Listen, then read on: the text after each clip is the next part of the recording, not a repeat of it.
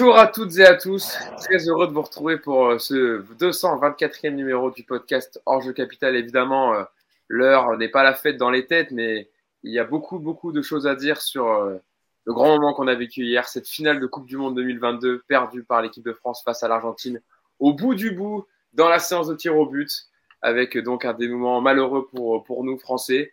évidemment, il y a beaucoup de choses à dire avec les performances individuelles de, de certains joueurs, notamment Kylian Mbappé et Lionel Messi, euh, dont on débriefe les matchs évidemment avec le Paris Saint-Germain tout au long de la saison dans le podcast, où il y a énormément de choses à dire. Le bilan euh, des joueurs parisiens dans cette Coupe du Monde, euh, le bilan aussi de l'équipe de France hein, euh, dans, cette, dans cette Coupe du Monde, avec un, une petite partie sur Didier Deschamps qui arrive à, à 10 ans de mandat. On va évoquer tous ces sujets, évidemment. On se projettera pour la suite de la saison, parce qu'évidemment, la Ligue 1 et la suite de la saison du Paris Saint-Germain qui nous intéresse va reprendre avec beaucoup d'échéances qui arrivent très rapidement. Et comment vont digérer les, cette Coupe du Monde les, les, joueurs qui y ont participé et voilà comment comment aborder cette deuxième partie de saison? Et pour parler de tous ces sujets qui vont nous passionner aujourd'hui, malheureusement dans la défaite, mais, mais voilà, c'est comme ça. On aurait préféré avoir le sourire aujourd'hui. Euh, tout d'abord, qui est avec nous, Mousse, qui est avec nous. Comment ça va, Mousse? Salut Hugo, salut tout le monde. Bah écoute, euh, bah, ça va, ça va comme un lendemain de, de défaite, mais euh, bon écoute, on en reparlera, mais euh, ça va, ça va. La nuit est passée, ça va un petit peu mieux ce matin. Bon voilà, vous, je, vous, présente un par un l'équipe, mais je pense que vous serez heureux dans le chat. Je vais venir après lire vos, vos commentaires. Évidemment, je dis bonjour à tous et toutes qui nous rejoignent dans le chat Twitch de ce podcast. Mais voilà, c'est l'équipe habituelle, c'est le Quatuor. Je sais que vous l'avez réclamé sur les réseaux sociaux. Euh, il y a eu des absences, notamment les miennes, hein, surtout qui, euh, qui étaient bien occupées par cette Coupe du Monde. Mais voilà, je suis très heureux de revenir dans le, dans le podcast avec, euh, avec l'équipe de choc et la deuxième personne que je présente dans, dans cette équipe, dans ce quatuor offensif, Yassine Amned. Comment ça va, Yass Salut à tous, bah, ça va bien. Dans le club des sacs hier, déjà pour, pour débriefer cette finale, ouais. deuxième, deuxième débrief. Est-ce qu'il y a des choses que tu as dit hier que tu vas peut-être pas dire aujourd'hui ou que tu vas rectifier ou Non, je vais rien rectifier, mais je vais, ajouter des choses, parce qu'avec un peu de recul, hier c'était à chaud juste après le match. Euh, mais voilà, après, moi, je vais, je vais être clair déjà, je le dis tout de suite, comme ça c'est fait. Euh, moi, j'ai assisté à la plus belle finale de Coupe du Monde que j'ai vue et je les vois depuis 1982. Pour moi, c'était la plus belle. Alors après, on pourra toujours reparler du jeu en détail, mais c'était la plus belle en termes d'intensité, d'émotion, de retournement de situation, parce que d'habitude, les finales, c'est fermé, c'est euh, parfois très triste on attend l'erreur de l'autre. Et là, euh, même si effectivement, il y a des choses à dire, mais voilà, en termes d'émotion, en termes de retournement, en termes de suspense, en, voilà, de dramaturgie, il y a tout eu. Donc c'était la plus belle. Euh, voilà. Et j'en profite avant début d'émission pour passer le bonjour à, mes potes de l'académie, de la PG Academy à Vancouver, parce qu'ils nous suivent et ils m'envoient des messages régulièrement les les podcasts. Donc voilà, j'en profite pour leur passer le bonjour, leur souhaiter de bonnes fêtes, et aussi à tous ceux bah, qui commentent et tous ceux avec qui on interagit euh, régulièrement. Eh ben, on leur souhaite également, évidemment. On leur passe le bonjour. Bon, normalement, c'est trois mousquetaires, mais là, on est quatre aujourd'hui. Le quatrième mousquetaire de l'équipe habituelle du podcast, Nicolas Puravo.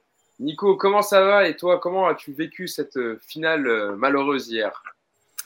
Salut tout le monde, salut Hugo. Bah écoute bien, on a regardé ça en famille. Euh, je suis assez d'accord avec Yacine sur euh, l'analyse de, de, ce qu'on a vécu hier, c'était effectivement une finale assez incroyable. Alors, pas forcément en termes de jeu, mais en termes de scénario, d'émotion. C'est vrai que c'était une finale de Coupe du Monde assez incroyable.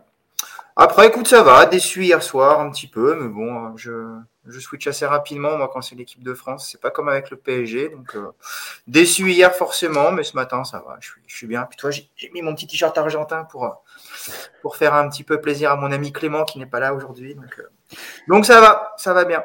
Ça, c'est pas beau quand même de mettre un maillot comme ça le lendemain d'une finale pour l'Argentine, Nico. C'est Maradona, hein, je vous rassure, c'est pas dit. Hein. Oui. Pas pareil. Mais c'est intéressant ce que tu disais, Nico, et je veux avoir votre avis directement dessus. Est-ce que vous êtes, enfin, vous êtes plus attaché à l'équipe de France ou euh, au Paris Saint-Germain? Bon, j'ai bien compris, Nico, avec toi, que c'était euh, évidemment euh, le Paris Saint-Germain en club. Bon, Mousse, évidemment, tu vas me dire le Maroc, évidemment, peut-être parce que la coupe, la demi-finale de Coupe du Monde. Peut-être que toi, là, pour les émotions, tu as peut-être eu plus d'émotions avec cette Coupe du Monde, avec le Maroc, qu'avec le Paris Saint-Germain. Je sais pas, dis-moi ton sentiment. Bah non, non, non, je vais peut-être te surprendre, mais euh, en fait, moi, je l'avais. Bah, tu n'étais pas là, mais on en avait parlé en début de compétition. Je suis pas un grand fan, moi, des, des, des tournois internationaux, euh, et je suis pas. Même l'équipe du Maroc, je la suis pas pendant les Cannes et tout. Je suis pas, voilà, je suis pas vraiment euh, fan de ce genre de, de, Moi, je suis vraiment voilà club PSG. Je suis comme Nico. que ce soit la défaite du Maroc ou celle de la France. Évidemment, j'étais déçu pour les pour les deux, mais je switch assez vite parce que d'abord le PSG ça me manque. Je suis pressé qu'on qu'on revienne au championnat et à la Ligue des Champions.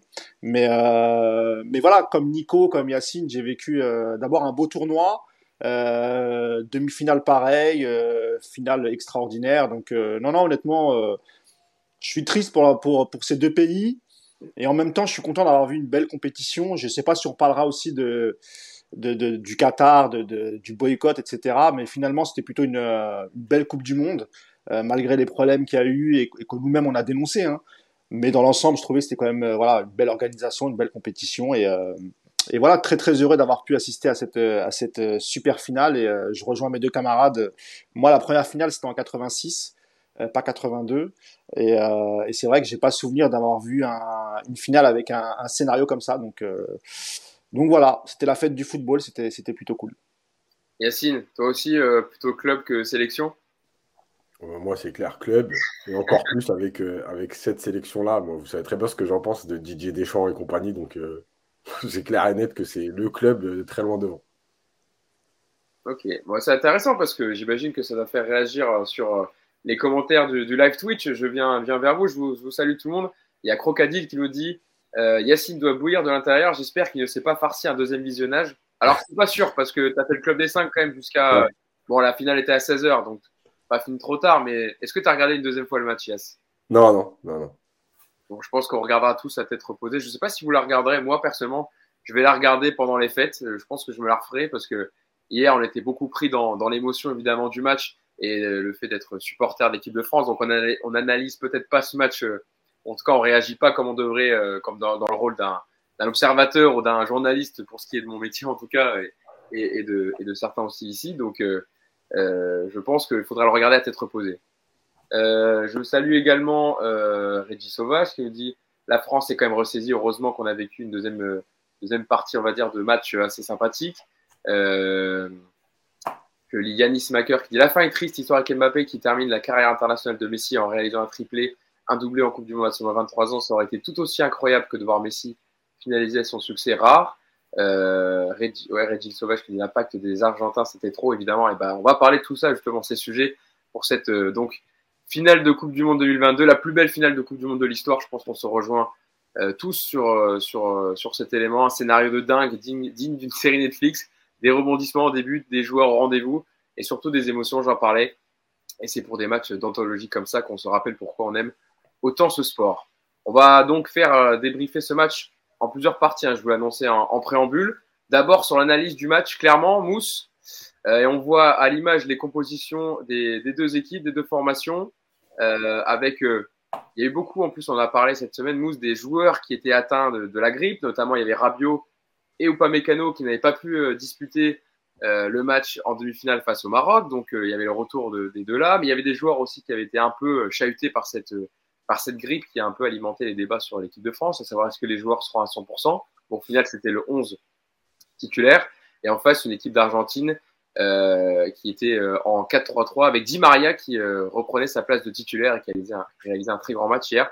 Mais clairement, Mousse, pendant cette première heure de jeu, l'équipe de France n'y était absolument pas et on n'a pas du tout reconnu l'équipe de France qu'on avait vue pendant cette Coupe du Monde hier, dans cette finale. Ah ouais, ouais, absolument. J'avais tweeté, hein, euh, lorsque tu proposes rien, bah, tu te fais punir immédiatement. Et c'est vrai que je pense qu'il y a eu une erreur dans la lecture, euh, la lecture de ce match de Didier Deschamps, parce qu'on voit que Scaloni, lui, euh, qui s'était privé de Di Maria, il, il l'avait mis titulaire au début du tournoi, puis ensuite il l'avait mis remplaçant. Et puis il s'est peut-être souvenu aussi que Di Maria, c'était l'homme des finales. Hein, il avait marqué pendant la, la victoire en, finale de Copa América. Là, il l'a mis, il, il, remarque une deuxième fois. Et et t'as Deschamps qui remet euh, qui remet deux joueurs euh, qui étaient peut-être pas tout à fait remis. Euh, ah, je t'avais disparu, t'es revenu, Hugo. ça m'a troublé quelques secondes. Et, et, ouais, ouais, je pense que dans la lecture du jeu, c'était lecture du match, pardon, c'était c'était pas ça. Et je sais pas, j'ai pas compris en fait. Euh, alors on avait vu hein, dans les matchs précédents, que ce soit contre l'Angleterre et le Maroc, que dans le contenu la France euh, c'était pas c'était pas flamboyant. Euh, on s'est dit peut-être que dans cette finale, bah, ils allaient peut-être faire un peu le jeu euh, et ça n'a pas du, tout été le cas. Et en face, tu avais une équipe d'Argentine qui était surmotivée, un, Messi qui était en mission pour, pour remporter cette Coupe du Monde et, et, et c'était sans doute sa dernière apparition sous le, sous le maillot argentin. Mais ouais, c'est une déception. Et, et, et, quand tu vois le, le coaching qu'il fait à la 40e minute, je pense que cette réflexion, il aurait peut-être pu l'avoir avant. Euh, parce qu'on voit quand même que ça a quand même beaucoup changé hein, les, les, entrées de, de Thuram et de et de Colomwani. Donc euh, ouais, pour moi c'est clairement une erreur dans la lecture du match de, de, de Deschamps. Euh, après, est-ce qu'on est surpris par euh, par ce qu'a fait Deschamps? Non, parce que encore une fois, ils n'avaient pas montré grand-chose les deux matchs précédents. Donc voilà, après, il faudra aussi qu'on parle du cas Deschamps, évidemment, après, son avenir, etc. Est-ce qu'on veut continuer avec un sélectionneur aussi frileux? Euh, Voilà, vous connaissez ma réponse, je pense que Yacine est, il sera d'accord, et, et, Nico pareil. Donc euh, ouais, déception parce que le, parce que voilà, il a Deschamps a fait une grosse erreur, et pour moi, il est, il est fautif sur, euh, en tout cas sur les 75 premières minutes.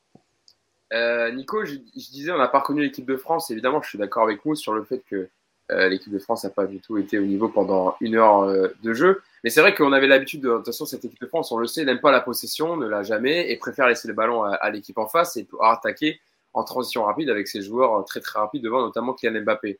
Là, hier, ça a été, on va dire, le cas, mais l'Argentine avait le ballon. Euh, on se disait, bon, l'équipe de France va procéder comme elle a fait face à l'Angleterre, comme elle a fait face au Maroc en contre-attaque, mais là, même pas, en fait. Il n'y avait pas un duel gagné, euh, pas un tir avant la 63e minute, il me semble, pas un tir de la première période. Euh, même les contrôles, ça devenait euh, mission impossible. Les joueurs, clairement, le ballon leur brûlait les, pieds, Nico. Et c'est là que je dis qu'on n'a pas reconnu l'équipe de France, c'est que d'habitude, ils arrivent toujours à ressortir et à contre-attaquer. Là, hier, pas, pas un duel gagné, les ingrédients n'y étaient pas. Et d'ailleurs, Deschamps l'a dit en, en après-match, évidemment, qu'ils n'y étaient pas et qu'ils n'avaient pas mis les ingrédients pour poser les problèmes à une équipe d'Argentine qui avait des joueurs en face à 2500% en mission, comme le disait Mousse, qui a été dit par tout au long de la compétition en mission pour donner cette Coupe du Monde à, Lionel Messi Je pense qu'il y a, il y a plein de facteurs pour expliquer cette première, euh, première partie du match qui a duré presque, je sais pas, du coup 70 minutes, peut-être 75 minutes. Euh, il y a forcément déjà un aspect physique. Euh, là, je pense qu'on a tous vu. Euh, alors, est-ce qu'il y a des joueurs qui ont été effectivement plus malades que, que ça a été dit? Euh, Est-ce que tu avais de la fatigue? Est-ce que tu avais des joueurs blessés comme un, un, Giroud dont on avait parlé un petit peu avant l'avant-match pour son genou? Enfin, il y a un aspect physique évident, évident qui, qui, a sauté aux yeux de tout le monde. On en saura plus, à mon avis, dans les prochaines semaines, mais euh, c'est une première chose. Après, euh, ça peut pas tout expliquer non plus parce qu'il y a effectivement, comme tu l'as dit, Hugo, euh, pendant ces 70 premières minutes, il y a du déchet technique qui est ahurissant pour, pour, pour des joueurs de ce niveau-là. Il n'y a pas de contrôle de gagné, il n'y a pas de passe assurée. Euh, il y a clairement un déficit dans le duel et ça c'est vraiment dans la tête, dans l'envie quoi. Voilà, les Argentins ils sont là pour te faire mal, toi tu réponds pas à ce défi physique et c'est embêtant. Et puis et puis tu rajoutes à tout ça, moi j'ai trouvé surtout une équipe qui savait pas quoi faire en fait. C'est ça qui m'a le plus euh, agacé c'est que le plan de jeu, il n'est pas défini sur cette première partie de match. Tu ne sais pas où ils vont, tu ne sais pas ce qu'ils doivent faire. Euh, quand tu n'arrives pas à sortir le ballon pendant toute la première mi-temps, ben, tu t'entêtes toujours à essayer de ressortir court et tu perds des ballons hallucinants alors que tu as Giroud devant qui quand même est un sacré point d'appui de la tête. Voilà, moi j'ai trouvé surtout ça dans, cette première partie de match et c'est là où effectivement on peut parler de Deschamps. C'est qu'il y a, voilà, je trouve que le plan de jeu il n'est pas, il n'est pas, clair au début du match. Tu sais pas trop ce que tu dois faire pour répondre aux défis physiques des Argentins. Et, euh, c'est ça, moi, qui m'a le, plus embêté. Après, euh, la réaction, le, coaching de, de, Deschamps à la 40e minute, pour moi, il est déjà trop tardif parce qu'il y a déjà 2-0 à ce moment-là. Et euh, tous les gens qui disent bravo Deschamps, il a, bien réagi. Bah non, si tu réagis bien, tu, tu fais ces deux changements bien avant d'être mené 2-0. Et, euh, et, voilà, difficile vraiment tout cas d'expliquer cette, euh, cette première partie de match. On n'a pas reconnu l'équipe de France, effectivement. Après, euh, à contrario, on peut aussi mettre l'élément inverse, c'est-à-dire que cette équipe avait été complètement surdominée dans le jeu par les Anglais, notamment au milieu de terrain.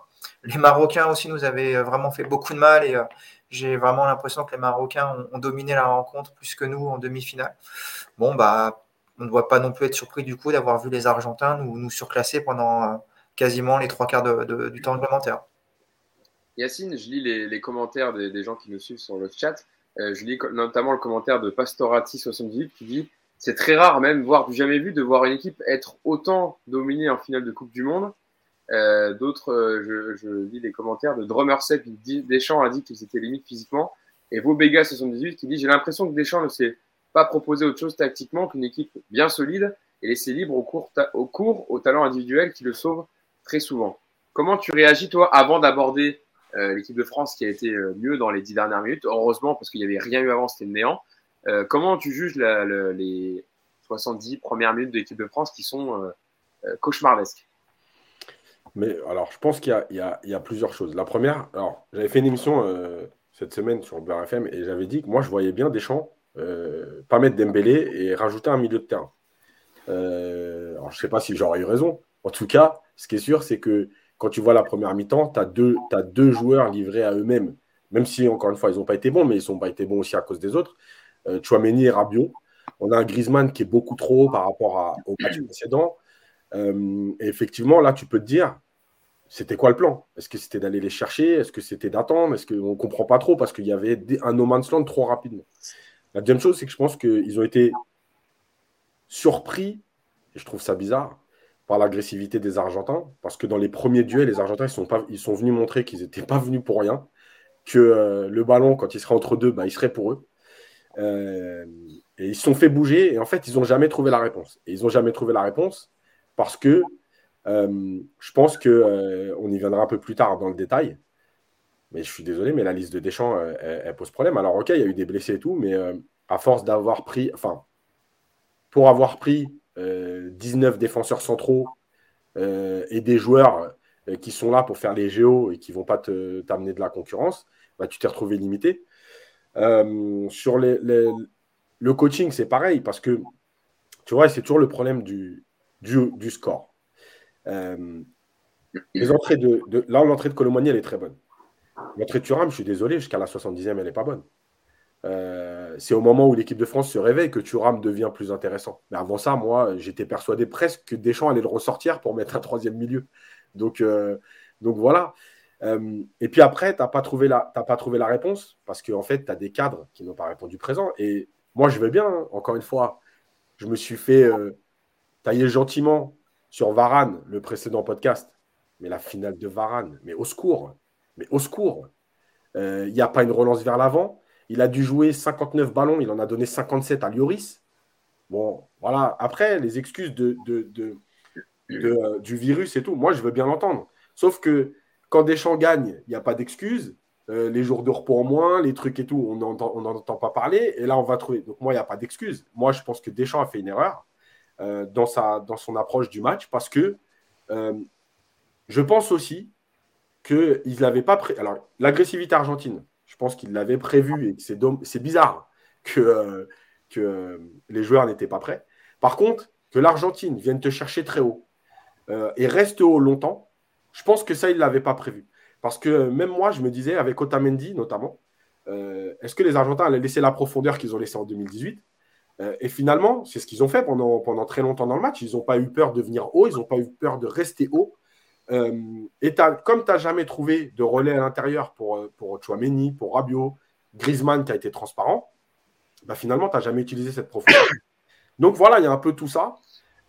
et puis pour terminer juste sur le coaching aussi, sur la, la 39e, moi je suis désolé, mais ok, alors je suis d'accord avec Nico sur par exemple Dembélé, qui doit sortir beaucoup plus tôt parce qu'il n'est pas du tout dans son match. Euh, d'ailleurs, on reparlera de son bilan euh, sur la Coupe du Monde, mais moi, je veux mais bien. Yacine, euh, Yacine juste sur Dembélé, il aurait peut-être même pas, pas fallu l'aligner. Quand tu vois les, les, enfin, les, deux derniers matchs, encore une fois, hein, Scaloni, lui, il n'a pas hésité à, à changer parce qu'il a bien préparé le match. Et il a surtout vu la France les deux derniers matchs qui laissaient le ballon, ce que tu disais sur le fait qu'ils jouent super haut et qu'ils n'ont pas eu peur d'aller chercher les Français. Et Deschamps, il a rien préparé du tout en fait. Il s'est dit, je vais mettre mon 11 habituel, on va, voilà, euh, tout misé sur la vitesse de Dembélé et Mbappé. Euh, Mbappé, euh, à chaque fois qu'il avait le ballon, il y avait trois joueurs sur lui, il pouvait absolument rien faire. Et à contrario, il n'y a pas eu de plan anti-Messi. T'as l'impression que ce match, il n'a pas été préparé, vraiment. Oui, mais parce que je pense qu'il a aussi été surpris du 4-3-3 argentin, parce que depuis trois matchs, il joue en 4-4-2, et que d'un coup, tu as Di Maria qui revient alors qu'il a joué 9 minutes sur les matchs à élimination directe. Il y a plein de petits éléments, mais moi, je pense surtout que l'erreur, elle est dans, dans, dans cette. Euh, comment dire Dans ce coaching. Alors, le coaching, je voulais, terminer avec ça. Dembélé, il doit sortir beaucoup plus tôt parce qu'il n'est pas dedans, parce qu'il euh, il, crée le penalty. Alors, penalty, pas penalty, euh, voilà. Mais en tout cas, il est sur l'action du but. Il n'est pas dans son match offensivement, il n'est pas dans son match défensivement. Euh, et sa Coupe du Monde, il faudra en parler après. Mais par contre, et je suis désolé, mais le changement de Giroud, moi, je veux bien hein, que ce soit un choix, il n'y a pas de problème. Par contre, le faire à 5 minutes de la pause, euh, par rapport à Giroud, ce qu'il t'a apporté, comment tu l'as traité et tout, franchement, pour moi, c'est le symbole de ce qu'est Deschamps humainement. Voilà. C'est une horreur. Moi, moi, je le dis, hein, je sors Giroud. Mais par contre, je peux attendre la mi-temps. Tu ne vas pas me faire croire qu'à la 39e, ça aurait changé quelque chose de sortir Giroud. J'aurais attendu la mi-temps au moins. Encore une fois, il n'y a pas de problème, hein, le respect, les joueurs et tout. Mais il y a quand même des choses dans la vie. Humainement, tu payes un jour ou l'autre. Le choix d'Embélé, il est bon, il doit le faire, il doit le sortir avant. Le choix Giroud, franchement, humainement, c'est dégueulasse ce qu'il a fait. Je suis, assez d'accord avec Yacine. Autant Dembélé, je comprends parce qu'il n'y était pas, que ce soit défensivement offensivement. Il n'arrivait pas à faire un contrôle. Mais Giroud, même, il peut t'apporter euh, autre chose quand, euh, quand euh, tu n'arrives pas sur certaines actions. Son, jeu de corps, son, jeu de tête surtout. On l'avait vu, les Pays-Bas face à l'Argentine, quand il faut rentrer Wout Weghorst et Luc de Jong à la fin pour jouer des longs ballons. Bon, je, dis ça si le scénario était resté à 2-0, qu'il restait 10 minutes à jouer, qu'il avait besoin de marquer dans les dernières minutes, mais il aurait pu être intéressant. Nico, tu es, d'accord avec Cassine et, moi juste aussi sur, euh, Parce que je réponds à un truc vite fait. Giroud, c'est pour libérer Kylian du côté gauche. Alors regardez bien, c'est faux, et je reviendrai après quand on parlera d'Mbappé. Parce qu'Mbappé, il vient dans l'axe sur les cinq dernières minutes de la première mi-temps, mais en fait, il retourne à gauche sur la deuxième mi-temps. Donc, c'est pas du tout pour libérer Mbappé, c'est vraiment un choix de. Il fallait que j'en sorte deux, j'ai choisi Giroud et Dembélé. Mais c'est vrai que moi aussi, je me suis dit ça au début, Yacine, parce que c'est vrai que sur les cinq dernières minutes de la première période, on voit clairement que Thuram prend le côté gauche. Mm. Et on se disait, bah, peut-être que Deschamps veut changer parce que contre le Maroc et l'Angleterre, il y avait des prises à deux, voire à trois sur Mbappé pour l'exiler sur le côté et le laisser sur la ligne. Donc au final, pas d'espace pour Mbappé. Donc de le replacer dans l'axe, peut-être que ça peut lui offrir plus de liberté. Mais au final, c'est vrai qu'en deuxième période, euh, Nico, euh, Mbappé se retrouve de nouveau sur le, sur le côté gauche, on va dire, dans son poste habituel. Et, euh, et voilà, c'était donc le, le changement était peut-être, enfin, était peut-être parce qu'il trouvait que Giroud n'était pas dans le coup. Alors on ne sait pas hein, par rapport à son genou, parce que c'est vrai qu'on a parlé dans la semaine qu'il avait des douleurs au genou. Est-ce qu'il n'était pas à 100% Est-ce que Giroud a compris la décision? Mais je trouve que c'est vrai que c'est dur de sortir Giroud qui, euh, euh, voilà, a été, a été euh, très bon dans cette Coupe du Monde en marquant quatre buts. Euh, il a été euh, primordial pour l'équipe de France de le sortir avant la mi-temps, toi, Nico, ça te, te gêne pas personnellement, toi, Giroud? Dembélé, on comprend, mais, Giroud Alors, si tu le sors parce que tu penses qu'il n'est pas capable de t'apporter quelque chose à ton équipe, euh, moi, tu peux le sortir à la cinquième, à la quinzième, à la vingtième, que Giroud ou pas, j'en ai rien à foutre. Franchement, moi, je suis pas, je, suis pas choqué par ça. Sur, sur, le coup, je suis étonné parce que, comme je te l'ai tout à l'heure, on n'arrive pas à garder le ballon derrière et que pour moi, à ce moment-là, la solution hein, de simplicité, c'est de balancer des ballons devant et puis d'aller jouer les deuxièmes ballons après que Giroud ait, battu et gagné le duel, par exemple. Mais ils font même pas ça. Euh, quand tu regardes la première demi-heure de Giroud, il a dû toucher 5 ballons, il a perdu 4 euh, duels. Enfin, c'est pas non plus un scandale de sortir Giroud. On ne connaît pas en plus dans, quel état il était vraiment, parce que physiquement, on sait qu'il était blessé avant le match. Donc, est-ce qu'il vraiment il était apte à jouer? Il faut plus se poser la question euh, est-ce qu'il fallait titulariser Giroud s'il n'était pas apte à jouer? Et moi, j'ai un petit peu ce problème-là avec Deschamps, c'est que j'ai l'impression que la compo d'équipe, c'est pas une compo d'équipe pour s'adapter à l'adversaire et au, contexte de ton groupe. C'est juste une compo d'équipe pour euh, remercier les mecs qui t'ont emmené en finale euh, avec ce, groupe-là, ces 11-là, et puis on prend aucun risque, on met les 11. Si tu veux être cohérent avec cette compo d'équipe, tu vois, on parlait tout à l'heure du manque de grinta en début de match. Bah, tu mets Konaté titulaire à la place de Varane. Déjà, si tu veux vraiment être cohérent. Konaté, il est rentré, euh, les Argentins, il les a retournés en croix à chaque contact. quoi. Tu voyais la différence avec Varane. Euh, tu veux être cohérent, bah Dembélé il débute pas le match parce que Dembélé il t'apporte rien. Sauf que voilà, il a pris zéro risque. Ça correspond aussi un petit peu à sa à sa Coupe du Monde euh, avec une liste qui a été très très limitée. Alors encore une fois, cette liste elle est aussi limitée par rapport aux, contraintes des blessures. Hein, et ça il faudra pas l'oublier non plus. Mais c'est une liste avec, on l'avait dit dans un des podcasts de la Coupe du Monde, il y a 12, 13, allez, peut-être 14 joueurs qui sont là pour jouer, qui peuvent apporter quelque chose. Et tu en as 8, 9, 10 qui servent à rien. Ils sont juste là pour faire le nombre, pour t'aider aux entraînements, pour mettre de la bonne ambiance. Et ça se paye sur un match comme ça. Parce que as pas, du coup, tu pas de choix. Moi, je veux bien qu'on dise on dégage Dembélé au coup d'envoi, mais on mettait qui à la place? Tu commençais directement avec un gamin comme Colomoni titulaire en finale de Coupe du Monde. Tu n'es pas sûr que ça marche, tu vois. C'est compliqué. Le milieu de terrain, tu veux virer Rabiot ou Chouameni qui sont moins bien, qui ont été malades. Tu mets qui? T'avais que Fofana. Est-ce que c'est vraiment une, grosse différence? Qui a fait une très bonne rentrée Fofana et qui a fait euh, même enfin, pour moi c'est dans les dans les remplaçants parce qu'on disait qu'évidemment quand on a vu le match contre la Tunisie on s'est dit en, en, enseignement de cette de cette rencontre que l'équipe de France n'avait pas de banc et pas de joueur euh, potentiellement qui peut déranger les titulaires mais Fofana dans son entrée hier moi j'ai trouvé toujours intéressant évidemment c'est dans un autre registre mais euh, s'il y a bien des joueurs qui ont apporté hier et on parlera aussi de, de Coman qui a fait une bonne rentrée même s'il loupe son péno dans la séance de tir au but mais ils ont apporté cette énergie là qu'il fallait à un moment à l'équipe de France Ouais, ils font des bonnes rentrées tous, honnêtement. Même Thuram, qui effectivement met plus de temps à, à trouver le rythme, mais ils font tous des bonnes rentrées. Même Kamavinga, il fait une bonne rentrée quand tu regardes sur son poste arrière gauche. Franchement, moi, il me, sa, rentrée, elle est très impressionnante. Mais euh, je, trouve que ce manque de profondeur de banc de, de Deschamps et sa composition dans sa liste, tu, tu, elle se paye surtout, tu le vois au niveau de la séance de tir au but. Quand tu vois les tireurs argentins qui se présentent, quand tu vois les mecs qui font rentrer que pour ça en fin de match, les Dybala, euh, les Lotaro Martinez, des mecs comme ça, ils rentrent que pour ça. Le banc de, l'équipe de France, il, est pauvre. Il est pauvre en joueurs qui peuvent apporter quelque chose dans le jeu. T'as pas beaucoup de solutions. Le, seul pour moi qui, pouvait sur le banc mériter une place de titulaire pendant la Coupe du Monde, c'est Coman, à la place d'un Dembélé. Je pense qu'il y avait, vraiment match entre les deux. Bon, il a choisi Dembélé toute la Coupe du Monde et euh, peut-être qu'il expliquera ce choix un jour parce que moi j'ai du mal à le comprendre aussi. Mais euh, voilà, il y a, il dans la liste, à part les 11 titulaires, à part Coman, t'as aucun mec avec qui tu te dis, bon, bah là, c'est un titulaire de Coupe du Monde et c'est normal. Donc, euh, bah ça, tu le payes au bout du compte. Hein. Et tu sais, euh, je rajoute juste un truc. Il y a un truc qui est drôle euh, sur la liste et sur les appelés de dernière minute, c'est que Colomboigny, il n'était pas dans la première liste. Il a appelé pour remplacer Nkunku. Euh, Thuram, il est, appelé ensuite, il est appelé après aussi. et tu remplaces pas Benzema.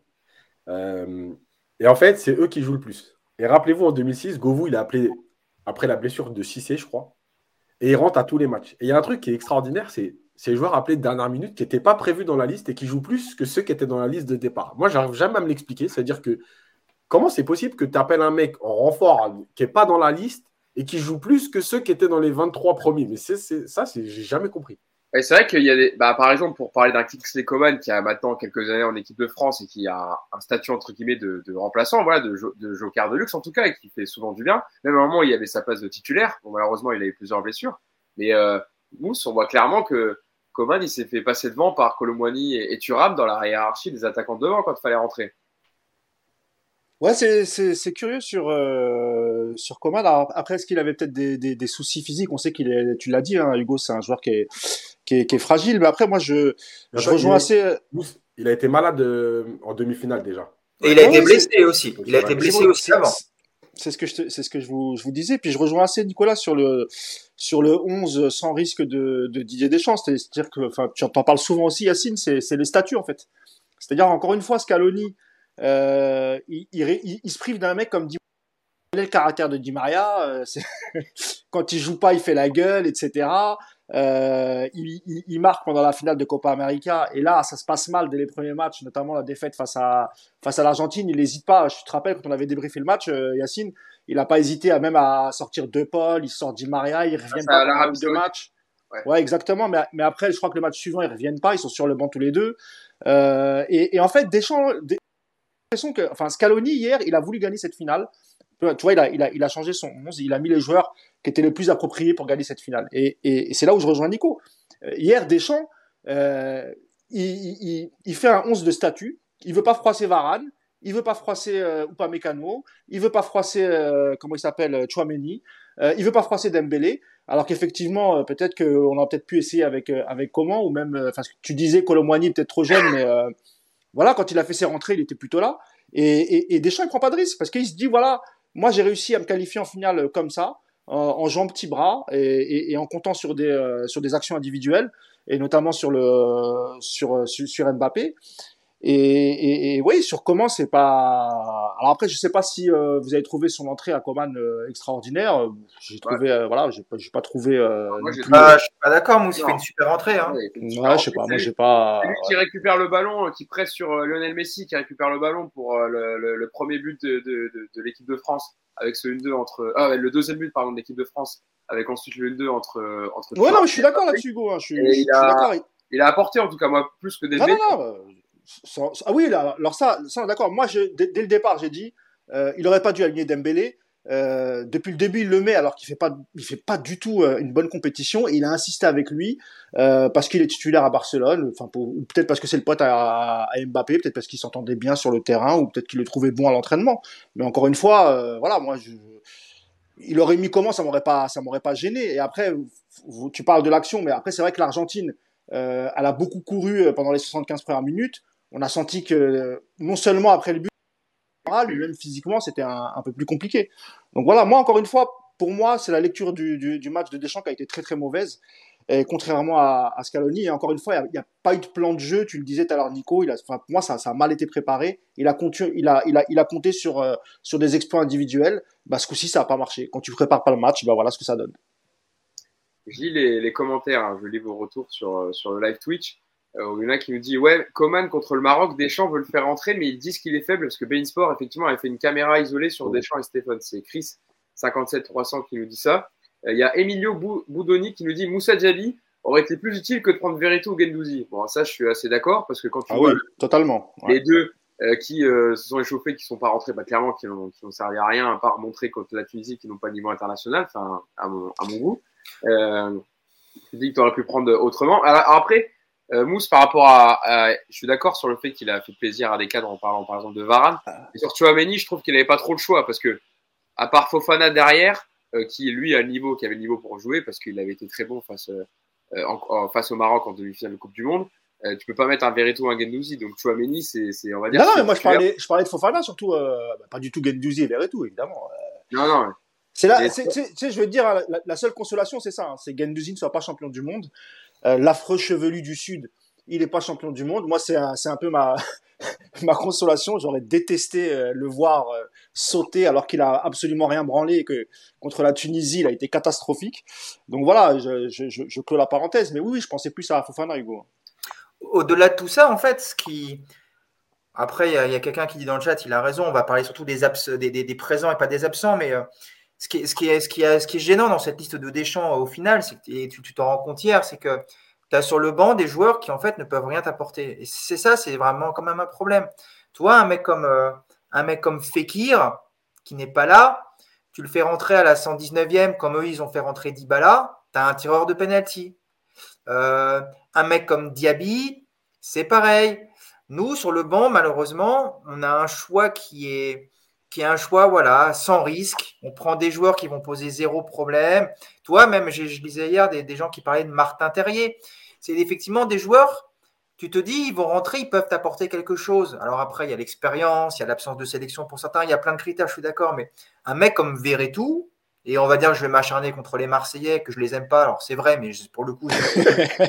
mais tu as raison, tu as mais raison, Nico. toi, un mec comme Verretou, il ne sert à rien tu vas pas faire rentrer Verretou dans un match comme ça. Qu'est-ce qu'il peut t'apporter? Et c'est pas contre lui, c'est son profil qui ne correspond à rien en fait. Quand, quand je, je, vais redire, mais quand tu fais rentrer un mec comme Dybala qui ne joue pas de la Coupe du Monde, qui est complètement au placard, mais que tu te permets de le faire rentrer à deux minutes de la fin parce que tu sais qu'à la séance de tir au but, ça va t'apporter quelque chose. Toi, tu peux même pas le faire sur le banc des Bleus. Tu n'as personne dans ce profil-là. Et, euh, et c'est dramatique parce qu'on fait une séance de tir au but avec, dans les cinq tireurs, un seul qui a l'habitude de tirer des pénalties. Et tu vois, ça, c'est un manque aussi de, de, lucidité de la part de Deschamps quelque part, c'est de te dire, dans ma liste, oui, je dois avoir 12, 13 titulaires avec lesquels je vais, et comme d'ailleurs a fait les Argentins, je vais me reposer sur un socle de joueurs et puis je vais faire ça. Mais sur le banc, j'ai des mecs, même si le mec il doit rentrer que 5 minutes dans une fin de match, c'est parce qu'il va m'apporter un truc. On a failli faire rentrer Gendouzi hier, les mecs, je ne sais pas si vous vous rendez compte. À 2-2, Gendouzi il est en train d'enlever son chasuble pour rentrer. C'est dramatique. Et euh, au moment où le commentateur, Margoton, moi je regardais sur TF1, il dit Gendouzi s'échauffe, bah, direct, boum, on prend un but. Toi, le, le, mec, c'est l'effet direct Gendouzi, quoi. On prononce son nom, on prend un but. Mais euh, toi, on en était à ce point-là. Est-ce que Gendouzi, il pouvait t'apporter un truc sur, sur ce match? Est-ce qu'il allait faire basculer la rencontre? Bien sûr que non. Donc la liste de Deschamps, elle est là où elle est problématique. C'est que c'est une liste avec euh, 12 titulaires, 13 titulaires pour pas être emmerdé. Et les autres, tu sais que ça va être des bons soldats qui vont se taire et qui vont accepter de passer euh, tout le reste du temps sur le banc et qui vont, qui vont la fermer. Ah, c'est ça. Après, après, Nico, je ne sais pas si vous êtes d'accord, mais sur la gestion du cas Benzema, par exemple, dont on sait qu'il aurait peut-être pu rester euh, tu vois, pour, pour se remettre à pied et peut-être rentrer à partir des, des, des, huitièmes de finale, ce qui te donne une arme offensive supplémentaire. Hein. Il y a eu beaucoup de débats aussi sur les, sur les réseaux euh, concernant Benzema. Je ne sais pas ce que vous en pensez, mais c'est vrai que si ça avait été peut-être mieux géré, on lui aurait laissé le temps de, de, de revenir. Et eh ben, tu avais aussi quand même euh, cette option-là. Mais après, euh, Benzema présent, Giroud qui ressort, là aussi, euh, ouais, ça, aurait peut-être pu poser problème, mais moi, maintenant que la compétition est terminée, et, quand on sait qu'après, maintenant, il, est totalement remis, etc., est-ce que là aussi, ça n'a pas été très, très bien géré?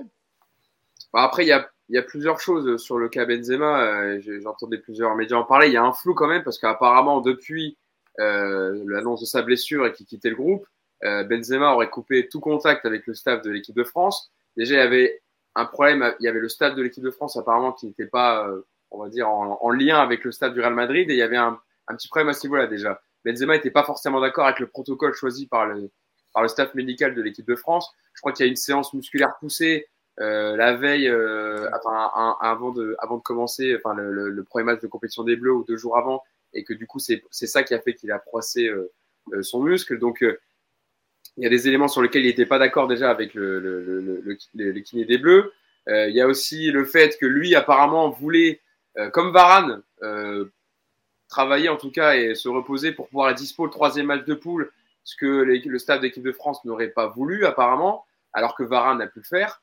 surtout, en fait, ce qui énerve apparemment le clan Benzema, c'est qu'il n'a pas été remplacé. Il a dit s'il avait été, s'il avait été euh, euh, écarté du groupe parce qu'il est blessé pour prendre un autre joueur, euh, il aurait compris, mais qu'apparemment il n'a pas été remplacé par un joueur numériquement. C'est ça qu'il n'aurait pas compris. Pourquoi? Il se disait, est-ce que c'était peut-être par rapport aussi par rapport à, à l'ambiance du groupe, peut-être qu'il n'en voulait plus il y a plusieurs choses, hein, Yacine. Tu parlais de Diaby tout à l'heure, Hugo. Voilà, Diaby, aurait, Diaby, aurait, pu euh, venir. Et puis, et puis sur le banc, tu avais, avais, quand même un mec offensif. Euh, voilà, tu avais une solution supplémentaire. Euh, alors que Diaby connaît la sélection, il est déjà venu en équipe de France. Il y a des choses qui sont incompréhensibles, hein, franchement, dans les, les, les, les choix et les, et les, réactions de Deschamps. Ah. C'est lunaire un peu. Et je vais faire réagir Yacine dessus. Bon, on va pas faire long sur Benzema parce que. Et je lis les commentaires hein, de gens, notamment Koda 51 160, qui disent on peut être critique, mais on a aussi le droit de dire qu'on est fier de cette équipe qui n'a jamais léché, les remercier pour toutes les émotions procurées, effectivement, on, et on salue le parcours de l'équipe de France qui nous a fait vibrer pendant cette compétition. Et puis on l'a, on l'a dit, Hugo, en début de podcast, en début de podcast, pardon, c'est ce qu'on a dit, en début de live, pardon, c'est ce qu'on a dit. On a dit qu'on n'avait jamais autant vibré, et, évidemment, c'est aussi l'équipe de France qui nous a fait vibrer. Mais là, on est dans l'analyse, la pure, donc euh, c'est pas une question de dénigrer ou pas dénigrer. Non, bien sûr, mais je préfère rappeler pour ceux peut-être qui pensent qu'on, voilà, on est dans la critique, etc. Évidemment, on débriefe cette finale, donc il y a des choses à dire et on remercie et on, salue, et moi je salue en tant que supporter de l'équipe de France, le parcours de l'équipe de France qui m'a fait vibrer et qui a accédé à une deuxième finale euh, en quatre ans et qui est voilà, quelque chose d'incroyable. Mais évidemment, j'aurais préféré la gagner hier. Euh, Yacine, euh, je disais rapidement sur, sur Benzema, c'est vrai que lui, aussi dans sa communication, c'est un peu flou parce que pas un poste pour supporter l'équipe de France. Alors, il y en a eu un hier sur Instagram. il a mis aller les bleus. non, non, il a fait deux postes, Hugo. Il a fait deux postes, quart et demi-finale. Il a. Ah, il a... Si, si. Alors, ah il, a mis, oui, hier, pour la finale, il a mis Vabonos, etc. Mais Non, non, pour les quarts et pour les demi, pareil, Hugo. Il a ah, fait un poste. Hein. Ah oui. Alors, moi, j'avais pas vu, mais le poste, le poste euh, qu'il a mis surtout euh, euh, entre la demi et la finale, je pense, où ça ne m'intéresse pas, où il avait mis. C'est un peu flou quand même, où c'était d'accord. ah non, mais alors moi, Hugo, moi, j'ai toujours dit, euh, ce mec-là, faut pas qu'il communique. Il sait pas communiquer. C'est, il fait, il veut faire le mec mystérieux en lâchant des phrases et en fait, ça crée que des polémiques. Donc, euh, enfin, voilà, ferme-la, euh, Karim. T'es meilleur sur le terrain que sur euh, sur les réseaux sociaux. Mais là-dessus, je suis entièrement d'accord avec toi, Hugo. Il y a pas de problème. C'est juste qu'il faut remettre les choses dans l'ordre. Il, il, a effectivement mis un poste pour les quarts et, les demi, parce qu'il y en a qui disent qu'il a pas mis. Mais ça, c'est anecdotique. À la rigueur, voilà, c'est pas, c'est pas, c'est pas très très grave. Mais sur le reste, évidemment, qui crée des polémiques inutiles. Et oui, oui, enfin, tais-toi, quoi. Fais ton poste pour soutenir, et puis après, si tu as envie de parler, attends la fin du Coupe du Monde à la rigueur, et puis, euh, et puis exprime-toi. J'ai surtout l'impression, Yacine, qu'il y a de nouveau un truc de cassé entre Deschamps et Benzema, alors qu'ils ont mis du temps à leur affistoler cette, cette liaison entre les deux, et que là, l'impression qu'il y a de nouveau une rupture entre les deux. Bon, euh, on réagit rapidement, Yacine, parce que c'était un peu évoqué. Les gens, ils disent, on s'en fout de Benzema. On en parle vite fait, et après, on revient sur la finale, promis. Vraiment rapidement, parce que, en fait, j'en ai plus rien à foutre de lui. Et, oui, mais pareil, mais. Non, mais je te dis. un peu ça a été discuté pendant les médias, on en parle. Ouais, ouais, Mais en fait, il euh, n'y a pas un truc de nouveau cassé. Il n'y a jamais eu de réparation. Il l'a juste pris parce que à un moment donné, tu n'as plus le choix. Le mec, il est, il est exceptionnel avec le Real. Euh, voilà, tu, tu, et, à ce moment-là, euh, Deschamps ne compte plus sur Giroud. euh, tu as un deuxième neuf qui est Benzema, tu ne vas pas prendre un autre joueur. Il n'avait pas le choix. Mais en vérité, il n'y a jamais eu rien de réparé entre les deux. Après, il y a des non-dits. Et après, la dernière chose, et, ça, vous pouvez aller vous renseigner, je le certifie, euh, c'est que dans cette équipe, il y a des joueurs qui étaient persuadés qu'avec Benzema, ils joueraient peut-être mieux au football, mais que pour gagner, il fallait retrouver ce qu'ils ont fait en 2018. En même temps, ça permettait à leur copain Giroud de jouer. Voilà, c'est tout stop. Donc, ils ont profité de la blessure pour pousser Deschamps à dire euh, on ne le garde pas. Voilà, c'est tout, ça s'arrête là. Mais juste une dernière chose là-dessus, c'est pas nouveau. Hein. Un vestiaire de foot, euh, c'est c'est un truc. Enfin, les gens pensent que les gens sont heureux. Ouais, tu joues avec le meilleur joueur du monde, tu es content. Et les autres, ils n'ont rien à foutre de savoir que tu es le meilleur joueur du monde. Les mecs, ils sont là pour savoir est-ce que tu les fais gagner ou pas? Avec Benzema, tu sors en huitième de l'euro, c'est un fait. Voilà. Après, c'est pas de sa faute à lui, hein. je ne suis pas en train de dire ça. Hein. Eux, les joueurs, ils se disent on a gagné en 2018 sans lui. En, l'euro, on sort, ne me parlez pas de la Ligue des Nations, euh, on sort en huitième avec lui. Stop. Voilà, c'est tout. Mais regarde 98, euh, Yacine, il y a, l'exemple 98. Hein. Voilà, tu as, Cantona, tu as Ginola, tu as, le T'as ce que fait, as ce que fait Deschamps dans l'ombre pour, pour, pour, enfin Deschamps le joueur pour écarter, euh, pour écarter d'autres joueurs qui, euh, qui devaient jouer, qui finalement ne, soit ont été raccompagnés, tu te rappelles de la liste élargie, ont été raccompagnés euh, en catimini par hélicoptère et ils ont quitté le rassemblement. Et, et après, des gens sont, des joueurs se sont exprimés et, et, tous ont désigné Deschamps. Hein, donc, donc voilà, il n'y a pas de, il a pas de surprise. Mais apparemment, pour terminer là-dessus et après on, on passe sur la finale et notamment à partir du moment où Mbappé euh, clairement, c'est mis à jouer dans cette, dans cette finale. Euh, il aurait quitté l'hôtel des Bleus, Benzema, dans la nuit, euh, sans prévenir personne, à part Marcus Thuram, qui était son voisin de chambre. Et il serait parti comme ça une fois que l'annonce a été faite que qu'il était blessé ben, et qu'il ne pourrait pas jouer dans cette finale, enfin dans cette compétition, pardon. Il se serait barré apparemment dans 4-5 heures du matin, en plein milieu de la nuit, en quittant l'hôtel des Bleus sans prévenir personne. Voilà, ça dit quand même de l'ambiance euh, qui régnait euh, avant, euh, la, avant que la Coupe du Monde ne démarre entre Karim Benzema et le staff de l'équipe de France, et notamment Didier Deschamps et les kinés. Bon, revenons à la, à la, finale quand même, parce que on a parlé de ce qui n'allait pas, Nico, mais il y a donc les changements aussi de Coman et Kamavinga, étant parlé un peu, qui ont apporté du peps. Et puis donc il y a, alors qu'on n'y croyait plus du tout, Nico, le but de, de Kylian Mbappé sur, sur cette action incroyable entre, entre Marcus Thuram et, euh, et Kylian Mbappé. Et puis, évidemment, au début, il y a le péno déjà tout d'abord, avec le péno obtenu euh, grâce à, la très bonne euh, percée de Colomboigny, qui, pour le coup, hein, va le chercher un péno, hein, Nico, parce que c'est pas facile. Hein. Il passe devant Romero, il me semble, et il va le chercher ce penalty. Et, et, ça relance carrément l'équipe de France. Et là, on sent qu'il y a un second souffle. Et enfin que l'équipe de France. Otamendi, non? Comment? Otamendi, non? Ah, C'était Otamendi. Alors, peut-être, t'as raison. Je, je, me rappelle plus du joueur argentin, mais peut-être, ouais, t'as raison. C'est quoi la question, Hugo, du coup? Bah, C'est de dire euh, que l'équipe de France est revenue dans le coup au moment avec un. La réaction de l'équipe de France, Nico. La réaction de l'équipe de France. Eh, si tu as envie de parler, je sais que Nico, tu es souvent négatif. Si tu as envie de parler que des choses négatives, tu peux, tu peux arrêter. Non, non, je veux bien. on, parlera de Lloris après, par contre, promis. Hein. Mais attends, on fait, on, fait le déroulé du match, Nico, dans l'ordre. La réaction des Bleus. Ouais, la réaction des Bleus, elle arrive à bah quand même, attends, on n'y croyait plus. 80 minutes euh, horribles, on se dit c'est fini. Et là, ils mettent deux buts en, en, une minute. C'est quand même. Euh, ouais, mais en fait, il y a. Même à partir de la. Entre la 70 et la 75e, il y a, il y a un rapport de force qui commence à s'inverser. C'était assez inattendu par rapport à ce qu'on avait vu avant. Mais les Argentins, je crois qu'ils ont commencé à. Ils ont commencé à se voir champions du monde, tout simplement. Ils ont arrêté un petit peu de, de, de mettre. Euh, la, la, la, pression qui était sur, sur les Bleus. Ils ont un tout petit peu relâché les treintes. Et puis, on, a, on l'a senti, hein, il y a eu commencé à y avoir. Ouais, le, le, changement de Di Maria avec Acuna, il est important dans ce que tu dis. C'est ce que j'allais dire. Je pense que c'est là que l'Argentine commence à reculer parce que justement, tu mets un latéral à la place de Di Maria, alors que Di Maria l'avait pris dessus sur Koundé. Et du coup, même si Di Maria commence à être un peu fatigué, du coup, je pense que c'est là aussi que tu commences à faire basculer la rencontre. C'est le changement et le penalty, Yacine, en fait, qui, met le doute dans la tête des Argentins et tu vois qu'après, en fait, euh, ils y sont plus du tout. Et il y, a la fatigue aussi des Argentins. Bah, surtout le penalty, parce que c'est vrai que je crois que Di Maria il sort vers la 60e, un truc comme ça. Ouais, un peu, ouais 63, je crois. Mais ouais. et après, voilà, je te dis, il y a, il y a, il y a 4-5 minutes euh, où ça, ça, ça, se calme un peu, il se passe plus grand chose. Et puis après, c'est vrai qu'on sent que les Bleus commencent à, avoir des positions de centre, ils commencent à gagner des duels. Et puis, et puis, et puis Colomwani, effectivement, qui, qui, apporte une fraîcheur. Il a fait une entrée bluffante. Il a vraiment été euh, exceptionnel. Et euh, c'est vrai que ce penalty, il, a, bah, il inverse tout. De toute façon, on sait dans un match comme ça que le troisième but, il est capital. Le fait de marquer 2-1, bon, bah, les Argentins, forcément, il reste 10 minutes à ce moment-là, le doute. Et puis après, c'est vrai que ça commence à être complètement dingue. Et, euh, quel dommage que, l'équipe de France ne finisse pas les Argentins avant la fin du temps réglementaire, parce que là, ils sont la tête dans le seau. Ils sont vraiment très, très mal. Tu leur fais à chaque accélération, tu fais des dégâts. Et, euh, et là, honnêtement, je me suis dit, c'est bon, on va les plier avant la fin du temps réglementaire ça va être complètement dingue. Quoi. Et bon, malheureusement, ça se joue à pas grand-chose.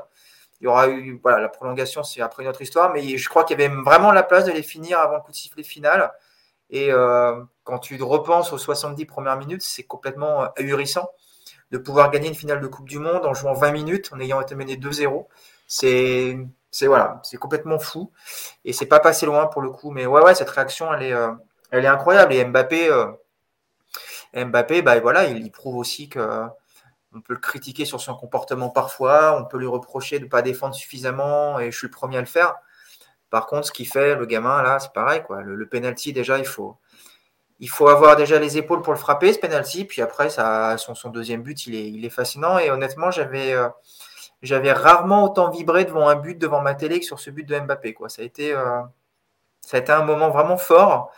Et, euh, et, voilà, et voilà, Mbappé, c'est façon, on l'avait dit, hein, Mbappé, c'est le joueur qui te fait basculer les matchs de l'équipe de France. Euh, il n'y a pas de Mbappé, il n'y a pas de finale de Coupe du Monde, il n'y a peut-être même pas de demi ou de je vous le dis tout de suite, hein, qu'on le veuille ou non, c'est comme ça. Et, mais voilà, voilà, le réveil inattendu et, et, vraiment fort en émotion. Et Mousse, quand même, quel geste de Kylian Mbappé. La, reprise de volée sur l'enchaînement, parce que combien de joueurs peut-être contrôlent et essayent de se l'amener dans la surface et lui, il la reprend en première attention. On parle, évidemment qu'on va parler après de, Mbappé hein, quand on fera un bilan de la Coupe du Monde, mais, déjà marquer un triplé en finale de Coupe du Monde et pas la gagner, c'est déjà, c'est déjà n'importe quoi. Mais, mais quelle prestation de Kylian Mbappé, qui lui aussi hein, n'a pas été dedans pendant les, les, les, 70 premières minutes, mais là, quand il s'est mis en action, voilà, il a rappelé le joueur qu'il était à seulement 23 ans. D'ailleurs, il aura 24 ans le 20 décembre, hein, donc euh, c'est à partir de demain. Non, mais Mbappé, Mbappé c'est vrai que sur les 70 premières minutes, tu le vois pas trop. Bah déjà parce qu'encore une fois, à chaque fois qu'il avait le ballon, il y avait peut-être une prise à 2, à 3 sur lui. Euh, il, y avait, il, y avait, clairement un plan anti Mbappé. Et surtout parce qu'autour de lui aussi, c'était pas, voilà, il y, il, y avait, il y avait rien. Il y avait absolument rien. Mais ce qui est fort chez Mbappé, et à son âge, à 23 ans, d'avoir gardé cette lucidité, d'avoir abandonné, non seulement tu as le penalty euh, qui est sifflé à la 75e où tu as une pression énorme. Il a 23 ans. Tu as une pression énorme de dire, voilà, il y a moyen de revenir à 2-1, il reste encore du temps pour aller euh, égaliser, il tremble pas, il se met ce penalty, et une minute après, il se retrouve dans la surface, et il, nous sort cette, euh, cette volée directement et il égalise. Mais c'est complètement, c'est complètement fou. Et je voyais sur les réseaux parfois les mecs critiquer un peu Mbappé pendant le match en disant ouais, il a été nul, euh, il a, il a, il, ça a été facile parce qu'il a, il a eu deux penalties. Mais les mecs, en finale de Coupe du Monde, faut les mettre les deux penalties. Avec la pression que t'as, plus la séance de tir au but où il se présente le premier, il met le, il met le penalty, il n'hésite pas une seconde. Mais c'est juste incroyable. Il a raison, Nico. On peut critiquer parfois sur son comportement ou son. Quoique même pendant cette Coupe du Monde, le côté individuel, on l'a même pas vu. C'est-à-dire qu'il a, il a, enfin moi, j'ai pas vu ce qui nous a énervé parfois au PSG où il, voulait gagner le match à, lui tout seul. Ça, on l'a pas trop vu lors de cette euh, compétition. Soit l'équipe de France était bonne et il a participé, il a mis des buts. Soit l'équipe de France n'était pas bonne, elle a subi comme contre l'Angleterre et le Maroc. Euh, mais voilà, hier, tu peux, enfin, à part les 70 premières minutes, mais ça c'est toute l'équipe de France qui a, a pas été bonne. Et encore une fois, il y avait clairement un plan euh, sur sur Mbappé. Pour le reste, ce qu'il fait à son âge, c'est juste c'est juste incroyable. C'est juste incroyable. Et euh, on en reparlera peut-être plus euh, tout, tout, tout, à l'heure. Après moi, je quand tu vois, tu vois la, tête qui fait à la fin, franchement, ça, fait... Ouais, ouais, ça fait mal au cœur quand tu le vois à la fin. Ça fait, euh, Vu tout ce qu'on a dit, on peut la faire maintenant, je crois. Oui, c'est vrai, il n'a pas tort. je, je, lis les, les commentaires à Reggie le Sauvage qui lui dit il va bouffer de l'allemand dans quelques semaines, ne vous inquiétez pas. euh, euh, Amouzou33 qui lui dit Mbappé mentalement, c'est un extraterrestre. Être aussi inexistant pendant 88 et faire ce qu'il fait, c'est délirant. voilà, des stats qui apparaissent de Kylian Mbappé. c'est incroyable. Hein. Il est déjà. en plus, Hugo, tu sens que c'est pas le joueur qui va s'effondrer. Tu vois ce que je veux dire? C'est-à-dire que, alors, on a appris qu'il s'était un peu effondré dans les bras de son père, ce qui est normal, tu vois. Mais sur le terrain, tu vois, contrairement à des Neymar, des Marquinhos, qui ont tout de suite pleuré, qui, qui se sont mis en boule, tu vois. Tu sens que lui, c'est plutôt la colère et la rage qui l'a, qui mm. l'a animé. Et, et, et, tu sens que quand il va revenir, il va pas, ça, il va pas faire partie des dépressifs, contrairement euh, peut-être à Marquinhos et, et, Neymar. Moi, je pense qu'il aura vraiment un sentiment de revanche. Il va dire, ok, j'ai pas eu cette Coupe du Monde, je vais aller chercher la, Ligue des Champions avec le PSG. Et c'est ça aussi qui est admirable chez ce joueur qui a, on le rappelle, qui a simplement 23 ans. Je, vous lis hein, les stats qui apparaissent à l'écran pour vous détailler. Hein. Donc Mbappé qui termine meilleur buteur de la compétition avec 7 buts, meilleur buteur pour l'instant en finale d'une Coupe du Monde avec 4 buts, avec son but qu'il avait marqué face à la Croatie il y a 4 ans. Euh, il est devant Pelé, désormais devant Vava, l'autre brésilien, Geoffrey Hurst, euh, l'anglais, et Zinedine Zidane, deuxième joueur à inscrire un triplé en finale, après l'anglais de Geoffrey Hurst, qui est dans tous les records, qui datait de 1966, hein, le dernier triplé en finale de, Coupe du Monde. Bah, Yacine, c'est tout simplement exceptionnel, même émotionnellement parlant, comme le disait Nico et Mousse, de marquer ce penalty qui remet l'équipe de France dans le coup. Faut avoir les épaules, faut avoir le mental, faut pas, faut, faut, voilà, faut être, faut être dedans, faut, faut être très très solide. Il en marque trois des pénaux. On parlera après de la séance tir au but, hein, parce que je veux quand même rester sur euh, le fil du match, parce que la séance tir au but, il y aura d'autres choses à dire. Mais, euh, ce que fait Kylian Mbappé pour, euh, pour porter cette équipe de France qui était à l'agonie, c'est fort quand même, Yacine. Ouais, et, alors, je pense qu'il y, a une chose essentielle, et, en fait, Mbappé, tu sais, il y a des joueurs qui, qui modifient la façon d'analyser un match ou un sport d'ailleurs. Il y a des grands sportifs qui ont marqué leur, sport, alors l'histoire du sport en général, mais leur sport en particulier, et tu te dis, bah, désormais, c'est. Il y a la façon de juger de, voilà, de Michael Jordan, par exemple, au basket, où il prend les derniers shoots. bref, voilà, il y avait. c'est devenu en fait la référence ou la norme ou le curseur, si tu veux. Et en fait, je pense que Mbappé, il est, en train, il est en train de faire ça et je vais expliquer pourquoi. Euh, quand moi j'analyse les matchs, j'analyse tout, le contenu, voilà, et j'ai dit la dernière fois déjà, euh, sur Mbappé, sur les précédents matchs, il y avait deux choses. Il y avait en fait euh, ce qu'il a fait, bien fait, mal fait, etc. Puis, il y a l'impact qu'il a sur l'adversaire. Et tu es obligé d'en tenir compte dans l'analyse du match parce que tu as des adversaires qui euh, défendent à deux ou trois sur lui, donc automatiquement, il y a des espaces ailleurs. Que tu as des adversaires qui n'osent pas pousser les actions euh, jusqu'au bout parce qu'ils savent qu'il y a Mbappé qui reste là-haut. Euh, et donc, il faut, le enfin, il faut protéger. Donc, tu ne peux pas lâcher le bloc en disant on y va tous ou on y va très haut parce qu'il il y a Mbappé. Donc, tout ça, tu es obligé d'en tenir compte. Et puis, en fait, son match d'hier, qui est pour moi le symbole de j'ai envie de dire, je vais parler en mon nom, euh, comment je vais juger Mbappé maintenant, en fait. Parce que si le match s'arrête à la 80e, et encore une fois, il n'y a pas de problème, un match, ça dure 95 minutes, tout ça, il n'y a aucun problème. Si le match s'arrête à, la 80e, mais qui parle d'Mbappé aujourd'hui? Mais tout le monde te dit, il est passé à côté de sa finale. Euh, euh, pas, il a tout raté, on l'a pas vu, etc. Parce qu'effectivement, comme le dit Nico, bah, à un moment donné, il participe pas du tout au jeu il participe à aucun. C'est le joueur qui a le moins défendu de toute la Coupe du Monde, quand même. Euh, il participe à rien. Et tu as presque l'impression qu'à un moment donné, il choisit même où est-ce qu'il joue et Deschamps, il ferme sa bouche.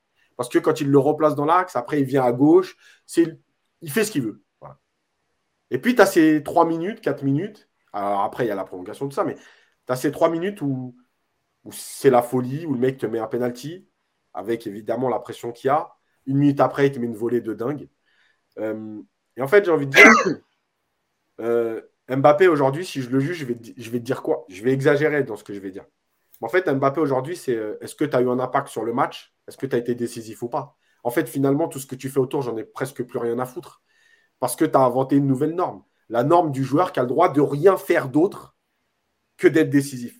Et quand je dis ça, je, je, je précise bien parce que on va me parler de Messi et Ronaldo. Et en fait, Messi et Ronaldo, malgré tout, tu vois, Messi, il, participait quand même au jeu collectif du Barça. Après, il y avait un jeu qui était fait pour le mettre dans les meilleures dispositions, de 1 contre 1, pour faire la différence à un moment donné. Mais on le voyait venir toucher des ballons un peu au cœur du jeu, euh, échanger avec Xavi, Iniesta. Mbappé, on le voit parfois ne pas toucher un ballon pendant 10 minutes. Le mec n'existe pas. Yacine, ouais. sur, ce que tu dis et sur le fait que, Mbappé, ne, enfin, par exemple, on a beaucoup parlé de ses replis défensifs, le fait qu'il n'aide pas l'équipe, etc. Mais Deschamps, il le dit aussi à demi-mot. C'est peut-être c'est peut-être aussi Deschamps qui, qui, qui, accepte ça et qui lui, tu vois, qui, bah l'autorise entre guillemets à, ne pas le faire. Rappelle-toi que par exemple Tourelle, quand il arrive au PSG, il, il, lui demandait, il lui demandait ça, de, de courir beaucoup plus. Et, même Galtier, tu as l'impression quand même que même si il le fait avec des pincettes, il lui demande quand même d'aider de, d'aider ses coéquipiers, de participer au jeu, etc. Et là, tu as l'impression quand même que Deschamps, il a, il a, il a son, son, son, son arme de destruction massive, c'est Mbappé, et que et qui lui dit voilà, bah voilà, tu, tu, fais ce que tu veux. Euh. Moi, je trouve c'est voilà, si tu as un coach qui te demande de le faire, bah peut-être que, que Mbappé le ferait. Mais si tu as un coach qui te dit ouais non mais toi contente-toi d'être devant et, et attends les ballons parce qu'on va jouer sur ta vitesse, et eh ben lui, il obéit aux consignes. Je sais pas ce que vous en pensez, mais moi j'ai l'impression que, c'est plus Deschamps qui est en tort là-dessus que qu'Mbappé. Euh, moi, je, je, vais dire pourquoi je suis pas d'accord parce que on a vu Deschamps le reprendre plusieurs fois dans les matchs. Et il y a eu un papier dans l'équipe, alors qui n'était pas forcément hyper intéressant, mais il y avait quand même deux, trois phrases euh, où justement Deschamps euh, reprend Mbappé en lui demandant de faire certains efforts quand même. Et en fait, je pense moi que le fait qu'Mbappé marque, je pense que Deschamps, il, aimerait lui demander plus. Il lui dit parfois, mais en fait, il ne peut rien faire d'autre que lui dire et accepter que l'autre n'ait pas envie de le faire. Et je pense que du coup, il n'y a, pas, a, pas de punition au bout, il n'y a pas de si tu bah fais Non, parce que tu ne peux pas, en fait. Bah en fait, tu ne peux pas le punir. Tu ne peux pas le punir parce que hier, il fait un. Enfin, on a déjà vu des joueurs, entre guillemets, pas exister euh, et être efficaces. Hier, il fait 80 minutes de, de rien du tout. Et en 3 minutes, le mec est à deux doigts de te faire gagner la finale de la Coupe du Monde. Parce que, comme le dit Nico, moi, alors, j'étais au Club des 5 hier et tout, et à la mi-temps, avec Sam Vasselin, on se disait, euh, le pire avec cette équipe-là, ce qu'elle est en train d'inventer comme football, c'est que là, l'Argentine, elle marche sur la France. Et tu sais, normalement, on aurait tenu le discours de dire, il euh, ah, faut que la France, marque très vite pour relancer le match. Et avec ça, on se disait, mais même pas avec cette équipe. C'est-à-dire que s'il marque à la 80e, le match, il peut basculer dans les dix dernières avec cette équipe, avec ces joueurs-là et cette équipe-là, avec cet état d'esprit-là, en sachant qu'en plus, les Argentins sont capables de dégoupiller. Et il se passe ce qui se passe. Alors, évidemment, on n'est pas devin, hein, c'est juste le hasard, mais bah ouais, il marque le premier à la 80e et à la 82e, il y a, il y deux. Il y a deux, deux. Euh, et en fait, je pense que tu ne. Moi, je suis d'accord avec Nico, c'est-à-dire que pour moi, c'est ce moment-là où la France doit gagner la Coupe du Monde. Euh, les huit minutes qui restent, je pense que l'Argentine, elle est la tête dans le seau euh, et, que, euh, et que tu dois les terminer. Bon, voilà, après, il se passe ce qui se passe, etc. Mais pour finir sur Mbappé, je pense simplement que, ouais, il a inventé un nouveau, euh, encore un nouveau principe, précepte de ce que tu dois juger. Voilà. J'ai envie de te dire, contre, en tant que supporter du PSG, voilà, aujourd'hui, bah, si il va me foutre la haine pendant 80 minutes contre le Bayern, mais s'il te qualifie, et ben, je ferai comme tout le monde, je fermerai ma bouche. Voilà, en fait, c'est ça le truc de Mbappé aujourd'hui. Et, je trouve que sa phrase de quand il était jeune en disant euh, T'es pas content, euh, doublé ou triplé, là, je sais plus ce qu'il dit. Voilà. en fait, ça la résume tellement. C'est-à-dire qu'en fait, son match, tu ne peux plus le juger autrement que là-dessus. Moi, c'est mon avis. Hein. Je ne dis pas que j'ai raison et que euh, voilà, c'est moi qui, qui, détiens la vérité. C'est mon avis sur lui. En fait, je, voilà, demain, quand vous me demanderez le match d'Mbappé, je vous dirai, bah, il a été décisif ou pas, quoi. Après, après, c'est comment il est décisif aussi, Yacine? C'est pas, euh, enfin, je veux dire, c'est des buts euh, toujours très importants. Enfin, là, il met, il met quand même un penalty qui est euh, face à Martinez, qui était quand même un, qui est un spécialiste des, des penalties. D'ailleurs, le premier penalty qu'il tire, il la touche. Hein. Il est pas loin de l'enlever. Il en touche deux sur trois. Ouais, il en touche deux sur trois, effectivement. Donc, il est pas loin de l'enlever. Heureusement que Mbappé met la puissance nécessaire pour mettre le penalty. Bon, la deuxième, la volée, elle est extraordinaire, mais c'est surtout, c'est vrai que. non, mais, mais, Hugo. C'est émotionnel. c'est 23 ans, c'est. C'est pas lui normalement. Enfin, évidemment qu'avec son statut maintenant avec le Paris Saint-Germain, et puis c'est un des leaders en équipe de France, il a gagné la Coupe du Monde il y a 4 ans. Mais à 23 ans, ce qui fait porter l'équipe là, euh, en face, l'Argentine, c'est Messi qui a 34 ans, qui a, qui a, qui a 7 ballons d'or, qui apporte cette équipe. C'est pas un joueur de 23 ans. Tu vois, c'est ça que je veux dire le différence. Juste, pour finir, après je laisse parler euh, les autres, mais tu vois, sur, sur le coup, tu dis les, buts importants, mais en fait, contre le Real, la victoire 1-0 au parc, c'est un but important. Euh, au Barça, il met un triplé, c'est des buts importants. C'est-à-dire que c'est pas nouveau. Non, c'est pas nouveau, mais c'est. Voilà, mais en fait, de faire un coup je veux dire, c'est que du monde, c'est quand même, euh, voilà quoi, c'est une autre dimension pour moi. Non, mais ce que je veux dire, c'est que hier, il a franchi, enfin, en tout cas, moi, il m'a fait passer le cap de, ok, j'ai compris, voilà. Euh, entre guillemets, je vais caricaturer, attention. Bah, tu es Michael Jordan, c'est-à-dire que est-ce que tu mets le panier décisif, tu prends le dernier shoot ou pas? Et moi, je te jugerai là-dessus parce qu'en en fait, je peux, enfin voilà, il n'y a plus rien à dire du, reste, quoi. C'est, ce sera de la littérature. Euh, bon, parlons quand même, on, pourra en, le révoquer, en évoquer après euh, Mbappé, revenir dessus. Et Nico, tu veux ajouter quelque chose sur Mbappé avant qu'on passe à cette euh, prolongation de ces tirs au but? Tu veux rajouter un mot? Je sais pas si, si, Yacine veut bien qu'on parle, ouais, je veux bien, moi. oui, vas-y, vas-y, Nico, vas-y, Nico. Non, mais il y a, il y a, avec Mbappé, effectivement, moi, ça m'agace de le voir souvent ne pas faire d'efforts, de, ne serait-ce que de replacement pour couper une ligne de passe, tout ça, on est, d'accord. Et, et, moi, je maintiens que le jour où il commencera à faire ça, l'équipe dans laquelle il joue sera meilleure. Parce que euh, défendre à 9 ou 10, bah, tu, tu, peux me donner euh, toutes les explications du monde. Je pense que tu défends moins bien à 10 qu'à 11. Voilà, c'est comme ça. Après, tu peux pas lui enlever effectivement ce côté euh, que, c'est l'homme clé de, cette équipe, comme il l'est souvent au PSG, et que ça, tu dois le respecter. Euh, c'est un petit peu aussi la, c'est un petit peu aussi ce qu'on attend de ce genre de joueur, qu'il soit décisif à un moment, même en ayant été transparent, même en ayant été mauvais, qu'il soit capable de faire basculer un match. Ça fait partie aussi de, de, de, leurs caractéristiques. Je vous rappelle la Coupe du Monde 98 de Zidane. Il est, il fait pas une Coupe du Monde incroyable Zidane en 98. Franchement, jusqu'à la finale, c'est très moyen, pour pas dire plus. À l'arrivée, quand on parle de la finale de la Coupe du Monde, on parle de qui? On parle de Zidane et de son doublé. Voilà, c'est ce moment-là où ces joueurs se révèlent. Mbappé, en plus, il a un côté, on compare un peu avec Messi qui porte plus l'équipe d'Argentine, mais euh, Messi, n'est pas dans le rôle de Mbappé. Euh, Messi, c'est pas un pur attaquant, c'est aussi un créateur. C'est un mec qui peut jouer au milieu, c'est un mec qui est à l'origine des actions. Mbappé, en plus, toi, tu lui demandes d'être à la finition. Donc, évidemment qu'il a un rôle où tu, le vois moins, et tout, ça, il faut l'accepter, ça fait partie de, son visage aujourd'hui. Après, euh, je le redis, euh, euh, on va jouer bientôt contre le Bayern.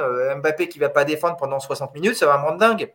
Et puis, comme, comme le dit Yacine, s'il marque deux buts en fin de match, et eh ben, on dira bravo Mbappé, on se taira. Mais c'est voilà, ça reste quand même ce qu'il fait à son âge, quelque chose de hors norme. on le connaît maintenant depuis six saisons, depuis qu'il a 17 ans, et on s'habitue, on, trouve que c'est normal ce qu'il fait. Euh, j'ai lu hier, euh, ouais, Mbappé, euh, il a marqué deux pénaux, c'est bon, on nous fait pas chier avec ton triplé. Mais c'est une finale de Coupe du Monde, il a 23 ans, il marque deux pénaux en plus d'un troisième but. Oui, c'est exceptionnel. Bien sûr que c'est exceptionnel. Et, c'est peut-être ça aussi dans, le jugement qu'on a de lui qui nous, où on se trompe un petit peu, c'est que on le juge en trouvant que ce qu'il fait c'est normal, alors que ça ne l'est pas. Honnêtement, ça n'est pas normal ce qu'il fait. C'est comme euh, quand au handball, euh, on regardait l'équipe de France qui gagnait tout le temps et l'année où elle perd, on dit ah mais qu'est-ce qu'ils ont foutu? C'est pas normal de toujours être à ce niveau-là. Euh, et aujourd'hui, je sais pas si c'est le meilleur joueur de la planète, Mbappé, mais en tout cas il en est pas très loin. Et il a 23 ans, enfin 24 demain, donc voilà, 24 ans. Donc ça force le respect et, il peut encore s'améliorer. C'est ça le pire. Il a encore une marge de progression monstrueuse, je pense.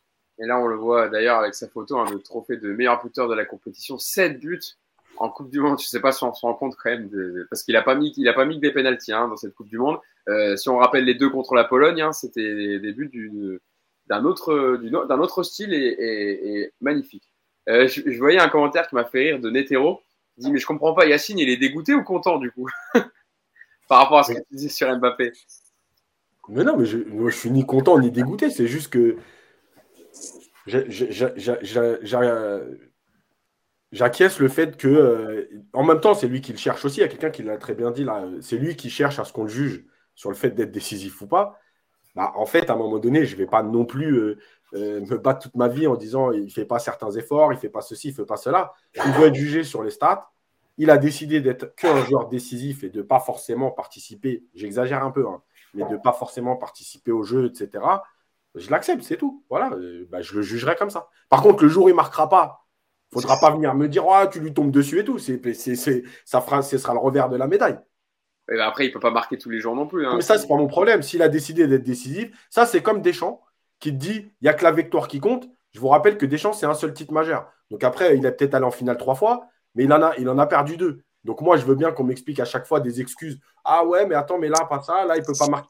Tu as décidé de vouloir être, d'être jugé sur le fait d'être décisif. Quand tu ne marqueras pas, faudra accepter le revers de la médaille. D'ailleurs, je précise, hein, effectivement, les gens me disent dans, le, dans, le, dans, le, dans, les, commentaires, c'est 8 buts, hein, pardon, excusez-moi, Mbappé. Et Messi, oui, c'est 8, c'est 8. Et c'est 8 buts, euh, bon, c'est encore plus exceptionnel. Je ne vais pas lui enlever ce qu'on dit. Hugo ne lui enlève pas des stats. Non, non, je n'enlève pas des stats. Il a bien marqué ses, ses 8 buts euh, dans cette, dans cette Coupe du Monde 2022.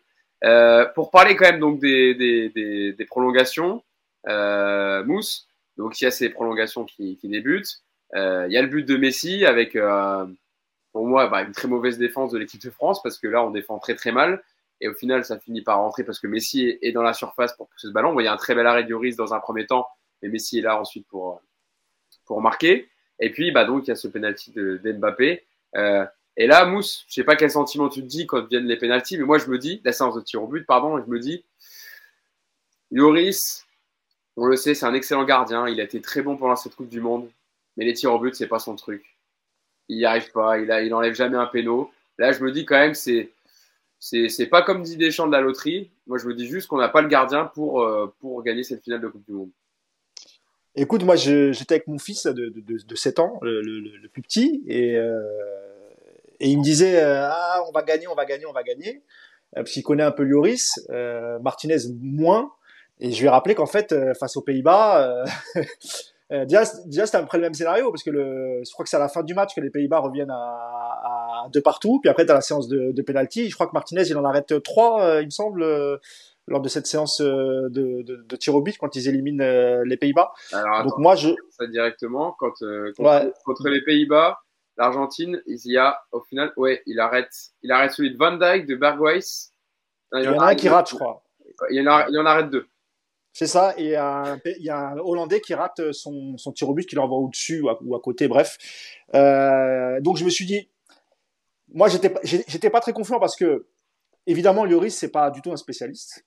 Et quand on, je pense que c'est pour ça aussi que Nico il voulait absolument en parler. C'est surtout ce que ce que tu apprends après, c'est que ça n'a pas été travaillé. Euh, tu es dans une Coupe du Monde où, où quand même t'as quand même face à l'Argentine, tu avais quand même des chances d'aller en, en, prolongation, même si personne peut prédire le, le scénario à l'avance. Mais, mais quand tu apprends que ça n'a pas été travaillé, alors quand ils disent pas été travaillé, est-ce que c'est du côté des tireurs ou du côté des, des, des gardiens, mais sans doute les deux. Euh, voilà, moi je j'étais pas serein, j'étais pas serein. Euh, j'étais content que Kylian tire le, qu'on fasse pas la même erreur qu'avec euh, avec Neymar qui voulait absolument euh, avoir le, le penalty de la, de la victoire. Et puis il venait d'en mettre deux, donc je pense que Kylian il était assez euh, assez confiant.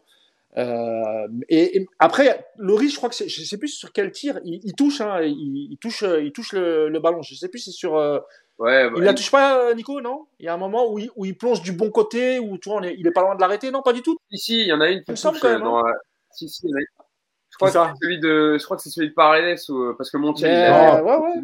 Paredes, il met, Paredes, il met une mine. Alors c'est. C'est Dybala. Dybala, mais il non, Dybala, il tire au milieu.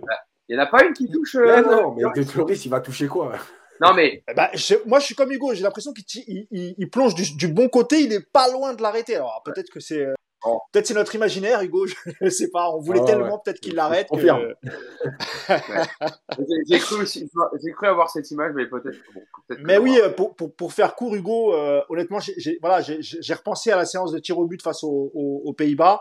Euh, Martinez avait, avait l'air d'être très très à l'aise dans, dans cet exercice. C'est vrai que j'étais pas très très très confiant.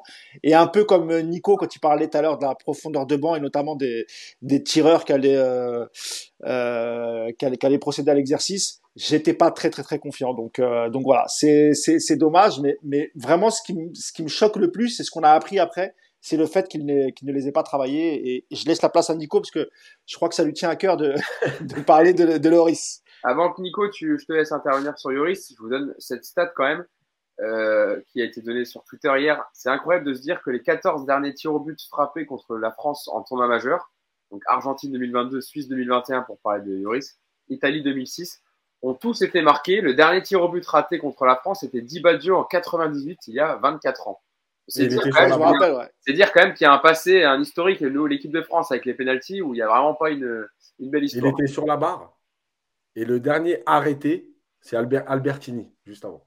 ça date de. Alors, c'était quand Albertini? C'était. non, c'est dans la même série, mais c'est juste série, d'accord. Euh, et il y avait une autre stat. Ah, 2006, Il y a 2006 aussi, euh, les tirs au but. Ouais, mais il n'en arrête aucun. Ouais. Ah, ok. En fait, le dernier raté contre la France, c'est euh, l'Italie 98 avec Di Biagio qui tire sur la barre. Et le dernier arrêté par un gardien français, ah. c'est Barthez contre Albertini dans la même série. Par contre, on a un peu d'espoir, et laisse la parole à Nico. L'espoir qu'on a maintenant, c'est que sans doute le risque s'est terminé pour lui. On va faire place à Mike Maignan, qui pour le coup, lui, est plutôt très très bon dans cet exercice. Voilà. Bah, c'est vrai que c'est le, dans les commentaires, Nico, je pense aussi, aussi tu me parleras de des pénalties, de comment Hugo Yoris a procédé dans cet exercice, mais il y en a beaucoup qui me disent maintenant, Hugo Yoris, merci pour tout, euh, merci capitaine, mais il faut laisser euh, Mike Maignan prendre ce poste pour l'Euro euh, qui arrive dans un an et demi. Bah, Lloris, il a arrêté, il a arrêté un penalty contre les Suisses, je vous rappelle quand même, pour le défendre dans le jeu, pas dans la séance. Euh, c'est d'ailleurs Benzema qui lui avait montré où il fallait qu'il plonge. Donc, euh, tu vois, c'était plutôt. Euh, il aura au moins servi à quelque chose, Benzema, tu vois, contrairement à ceux qui pensent le contraire. Après, Lloris, c'est un, un, bon gardien, hein, il n'y a, a, pas de problème, mais il y, a deux soucis avec lui. Déjà, numéro, premièrement, ce n'est plus le meilleur gardien français depuis au moins 2-3 ans maintenant, je pense. Il y, y, a meilleur que lui. Je pense évidemment à Maignan qui était blessé. Mais évidemment qu'aujourd'hui, Lloris n'est pas le meilleur gardien. Et puis sur les pénalties, c'est pas une insulte de lui dire ça, mais c'est une quiche. Voilà, faut juste dire les choses comme elles sont. Sur pénalty. Euh, sur penalty. Oui, oui, sur penalty, bien sûr. Euh, sur les pénalties, Lloris, il, il, envoie des messages où il va plonger, mais avant même que le mec soit arrivé euh, depuis le rond central. Le gars, il est en train de marcher, il voit Lloris, il sait déjà de quel côté il va plonger. Donc évidemment que c'est facile de lui marquer des buts. La séance d'hier, elle est assez révélatrice. Honnêtement, hier, si t'es couillu, tu fais rentrer Areola à la place de Lloris. Mais là, je ne vous cache pas qu'effectivement, euh, ce, serait, très couillu. Mais par contre, tu vois, en 2021, séance de tir au but contre la Suisse, tu as Mike Maignan sur le banc. Évidemment que Maignan doit rentrer. Évidemment, c'est voilà du coaching intéressant, intelligent. Alors, c'est quelque chose qui ne se fait pas malheureusement. Ah, ça a été fait une fois avec les Pays-Bas et d'ailleurs ça avait marché. Mais, euh, mais le Lloris sur les pénalties, c'est un gros problème. Après, le côté on n'a pas travaillé à l'entraînement, ça dépend, Mousse, que tu entends par là. Si c'est effectivement euh, imiter une séance de tir au but à l'entraînement dans un stade vide la veille d'un match, et ensuite imaginer que ça va se reproduire de la même manière le lendemain en finale de Coupe du Monde devant 90 000 personnes, ça n'a aucun intérêt. Euh, le contexte dans une séance de tir au but, le mental, la pression, tu peux pas reproduire ça aux entraînements. Par contre, j'ose croire, j'ose croire que les analystes vidéo de l'équipe de France ont travaillé avec Hugo Lloris et avec les attaquants et potentiels tireurs sur euh, la manière dont le, gardien argentin a l'habitude de plonger, la manière dont les tireurs euh, argentins également ont l'habitude de tirer. Après, quand on voit les plongeons de Lloris qui est pris à contre-pied euh, trois fois sur quatre, tu as l'impression que ça n'a pas été si travaillé que ça. C'est peut-être effectivement l'inquiétude qu'on a. Mais, mais reproduire une séance de tir au but la veille en disant on a travaillé les, les pénalties, c'est pas ça que tu fais. Ça n'a aucun intérêt. Ça, je suis d'accord. En fait, en fait, Nico, c'est pour ça que je, me pose la question. Ça n'a pas été précisé. Quand tu dis ça n'a ça, pas été travaillé, alors moi aussi, je pense que, encore une fois, tu as la séance face aux Pays-Bas qui te permet quand même euh, d'analyser le tireur et le gardien. Euh, si, si, si, vraiment on parle de ça, c'est compréhensible, mais moi je suis pas d'accord avec toi. Enfin, même, même une séance où tu fais tirer tous tes joueurs, euh, parce que tu sais très bien que quand tu vas jusqu'à 120 minutes, forcément, c'est pas ceux qui ont débuté le match qui, vont forcément euh, euh, faire cette séance de, de, tir au but. Donc, moi, je pense que les tireurs et les gardiens, évidemment qu'il faut que tu pendant, je sais pas moi, une petite demi-heure, euh, chacun en tire 4-5 euh, et, et, et, peaufine, peaufine son geste. Mais ça, ils le, font, ils, le font toute, excuse-moi ils le font toute l'année l'entraînement, Samous. C'est pas deux jours avant une finale de coupe. C'est pas, c'est pas deux jours avant une finale de Coupe du Monde que tu vas apprendre à Chouameni à tirer ou à Coman à tirer un, penalty. Et puis, bah, si, tu as la séance vidéo, Nico, si, si tu travailles à la, séance vidéo, on te montre le truc, et puis après tu peux aller sur le terrain et reproduire le truc. Je vois pas quoi c'est inutile. T'apprends pas à tirer un penalty sur une, sur une vidéo.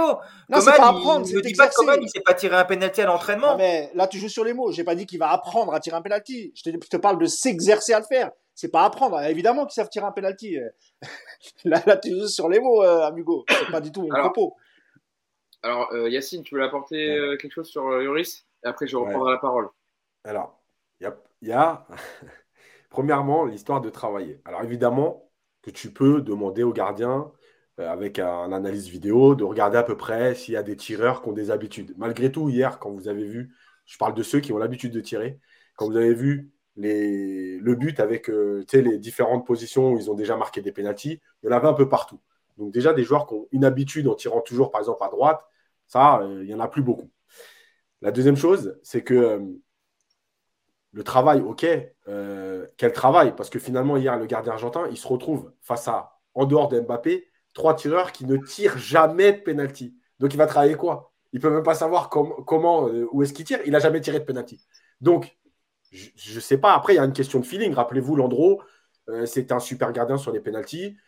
parce que c'est des mecs qui sentent un peu la position, les trucs, voilà, qui influencent un petit peu dans leur gestuelle, etc. et puis, il y a le côté joueur. Évidemment, je rejoins Nico dans le sens où les, la pression, la fatigue, la fatigue mentale, la fatigue nerveuse, la fatigue physique, euh, tu peux faire ce que tu veux à l'entraînement, tu ne l'auras jamais. Jamais comme après 120 minutes de match contre l'Argentine et 80 000 personnes. Euh, et pour le geste, euh, je, vais. Alors, désolé pour ceux qui ont regardé le Club des 5 hier, mais je vais refaire le même parallèle.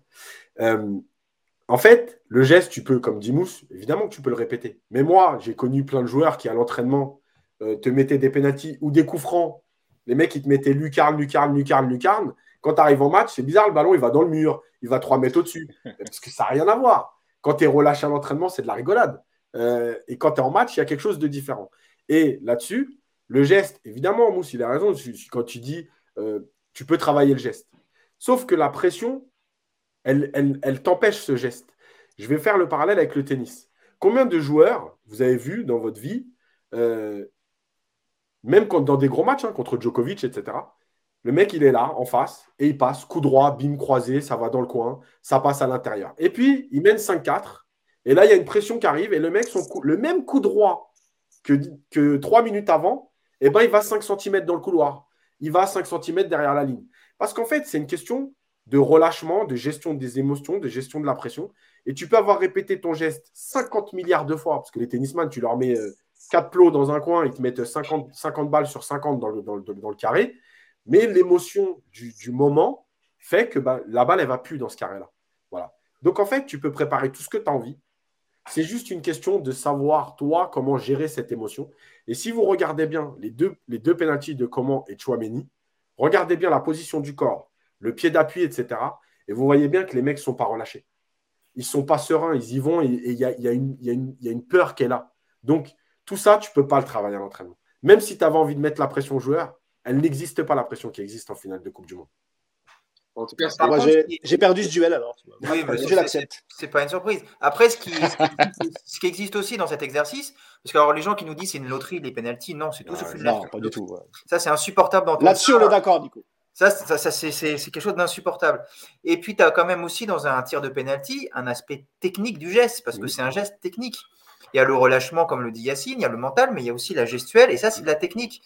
Bah, un Dybala qui rentre pour tirer un penalty, bah ouais, c'est plus technique qu'un Chouameni. Je suis désolé de vous le dire, les gars, c'est comme ça. Et c'est pour ça, tout à l'heure, je vous disais, si tu as sur le banc un mec comme Fekir, un mec comme Diaby, je pense que c'est un petit peu plus intelligent de les faire rentrer à la 119e qu'un petit, que, que qui est rentré a priori pour tirer le penalty, parce que sinon je voyais pas l'intérêt de le faire rentrer à la 120e. On avait Dizazi en cinquième tireur. Hmm. Je, pense qu'un Fekir, c'est un peu plus technique pour tirer un penalty qu'un Dizazi. Mais euh, voilà, il ce, y, y, a un ensemble sur cette séance qui fait que la France n'avait a priori aucune chance de gagner. C'est que tu avais des tireurs qui ne s'étaient pas habitués à tirer. Ça, c'est la première chose. Et effectivement, Mousse, tu as raison dans le dire qu'il faut s'entraîner, mais je te rassure, ils sont habitués toutes les années dans leur entraînement. Évidemment qu'ils s'entraînent à tirer des pénalties, euh, ne serait-ce que pour s'amuser avec les potes. Mais tu as aussi un aspect technique des joueurs et le profil des joueurs de, l'équipe de France hier qui tirent, bah, ce pas les plus techniques. Et, puis, tu as aussi un gardien. Voilà. Le, le gardien, c'est quand même, euh, sur une séance de tir au but, c'est 80% de la réussite ou de la défaite. Nico, d'ailleurs, le gardien. Nico ça, ça, veut dire aussi du, coup que Deschamps, quand il, quand il prépare sa liste, par exemple, on revient euh, à l'absence de Benzema, euh, qu'il n'a pas remplacé. Donc, du coup, c'est pareil. Là, on revient à Deschamps qui n'a pas pensé aussi que pendant une Coupe du Monde, tu peux aussi euh, faire 120 minutes et une séance de, de tir au but. Juste, juste. Alors, Amazou qui dit sur le, le chat que Dybala tire super mal son péno, bah, il a marqué et Lloris il l'a pas touché. Donc visiblement il n'a pas tiré si mal que ça son péno. En fait, en fait moi je pense que c'est surtout Lloris qui, euh, qui euh, gère mal le, le, penalty parce que il est pas fort. Alors après Dybala il a un temps d'arrêt, un, un, petit temps d'arrêt pas aussi net que certains tireurs. Mais parce que il y a un petit temps d'arrêt. Du coup Lloris fait le pas de côté et Dybala a tout le loisir de la mettre au milieu. Donc c'est quand même bien joué la part de Dybala dans sa course d'élan.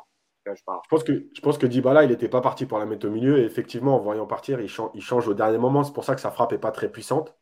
Euh, Donc, euh, donc ouais, voilà. Non, mais c'est vrai que déjà de faire tirer Coman et Chouameni, il y avait d'autres joueurs. Alors, ok, c'est-à-dire c'est des jeunes joueurs, peut-être qu'ils n'avaient pas, là, c'était dur d'assumer la pression d'aller tirer un penalty, mais, mais, mais de faire tirer Chouameni, qui le met même pas, qui le cadre même pas, qui le met à côté. Alors, je dis pas, hein, moi, je suis pas, je suis pas, je suis pas en finale de Coupe du Monde, j'ai pas à tirer un penalty. Je sais que c'est hyper dur émotionnellement et que c'est un vrai exercice.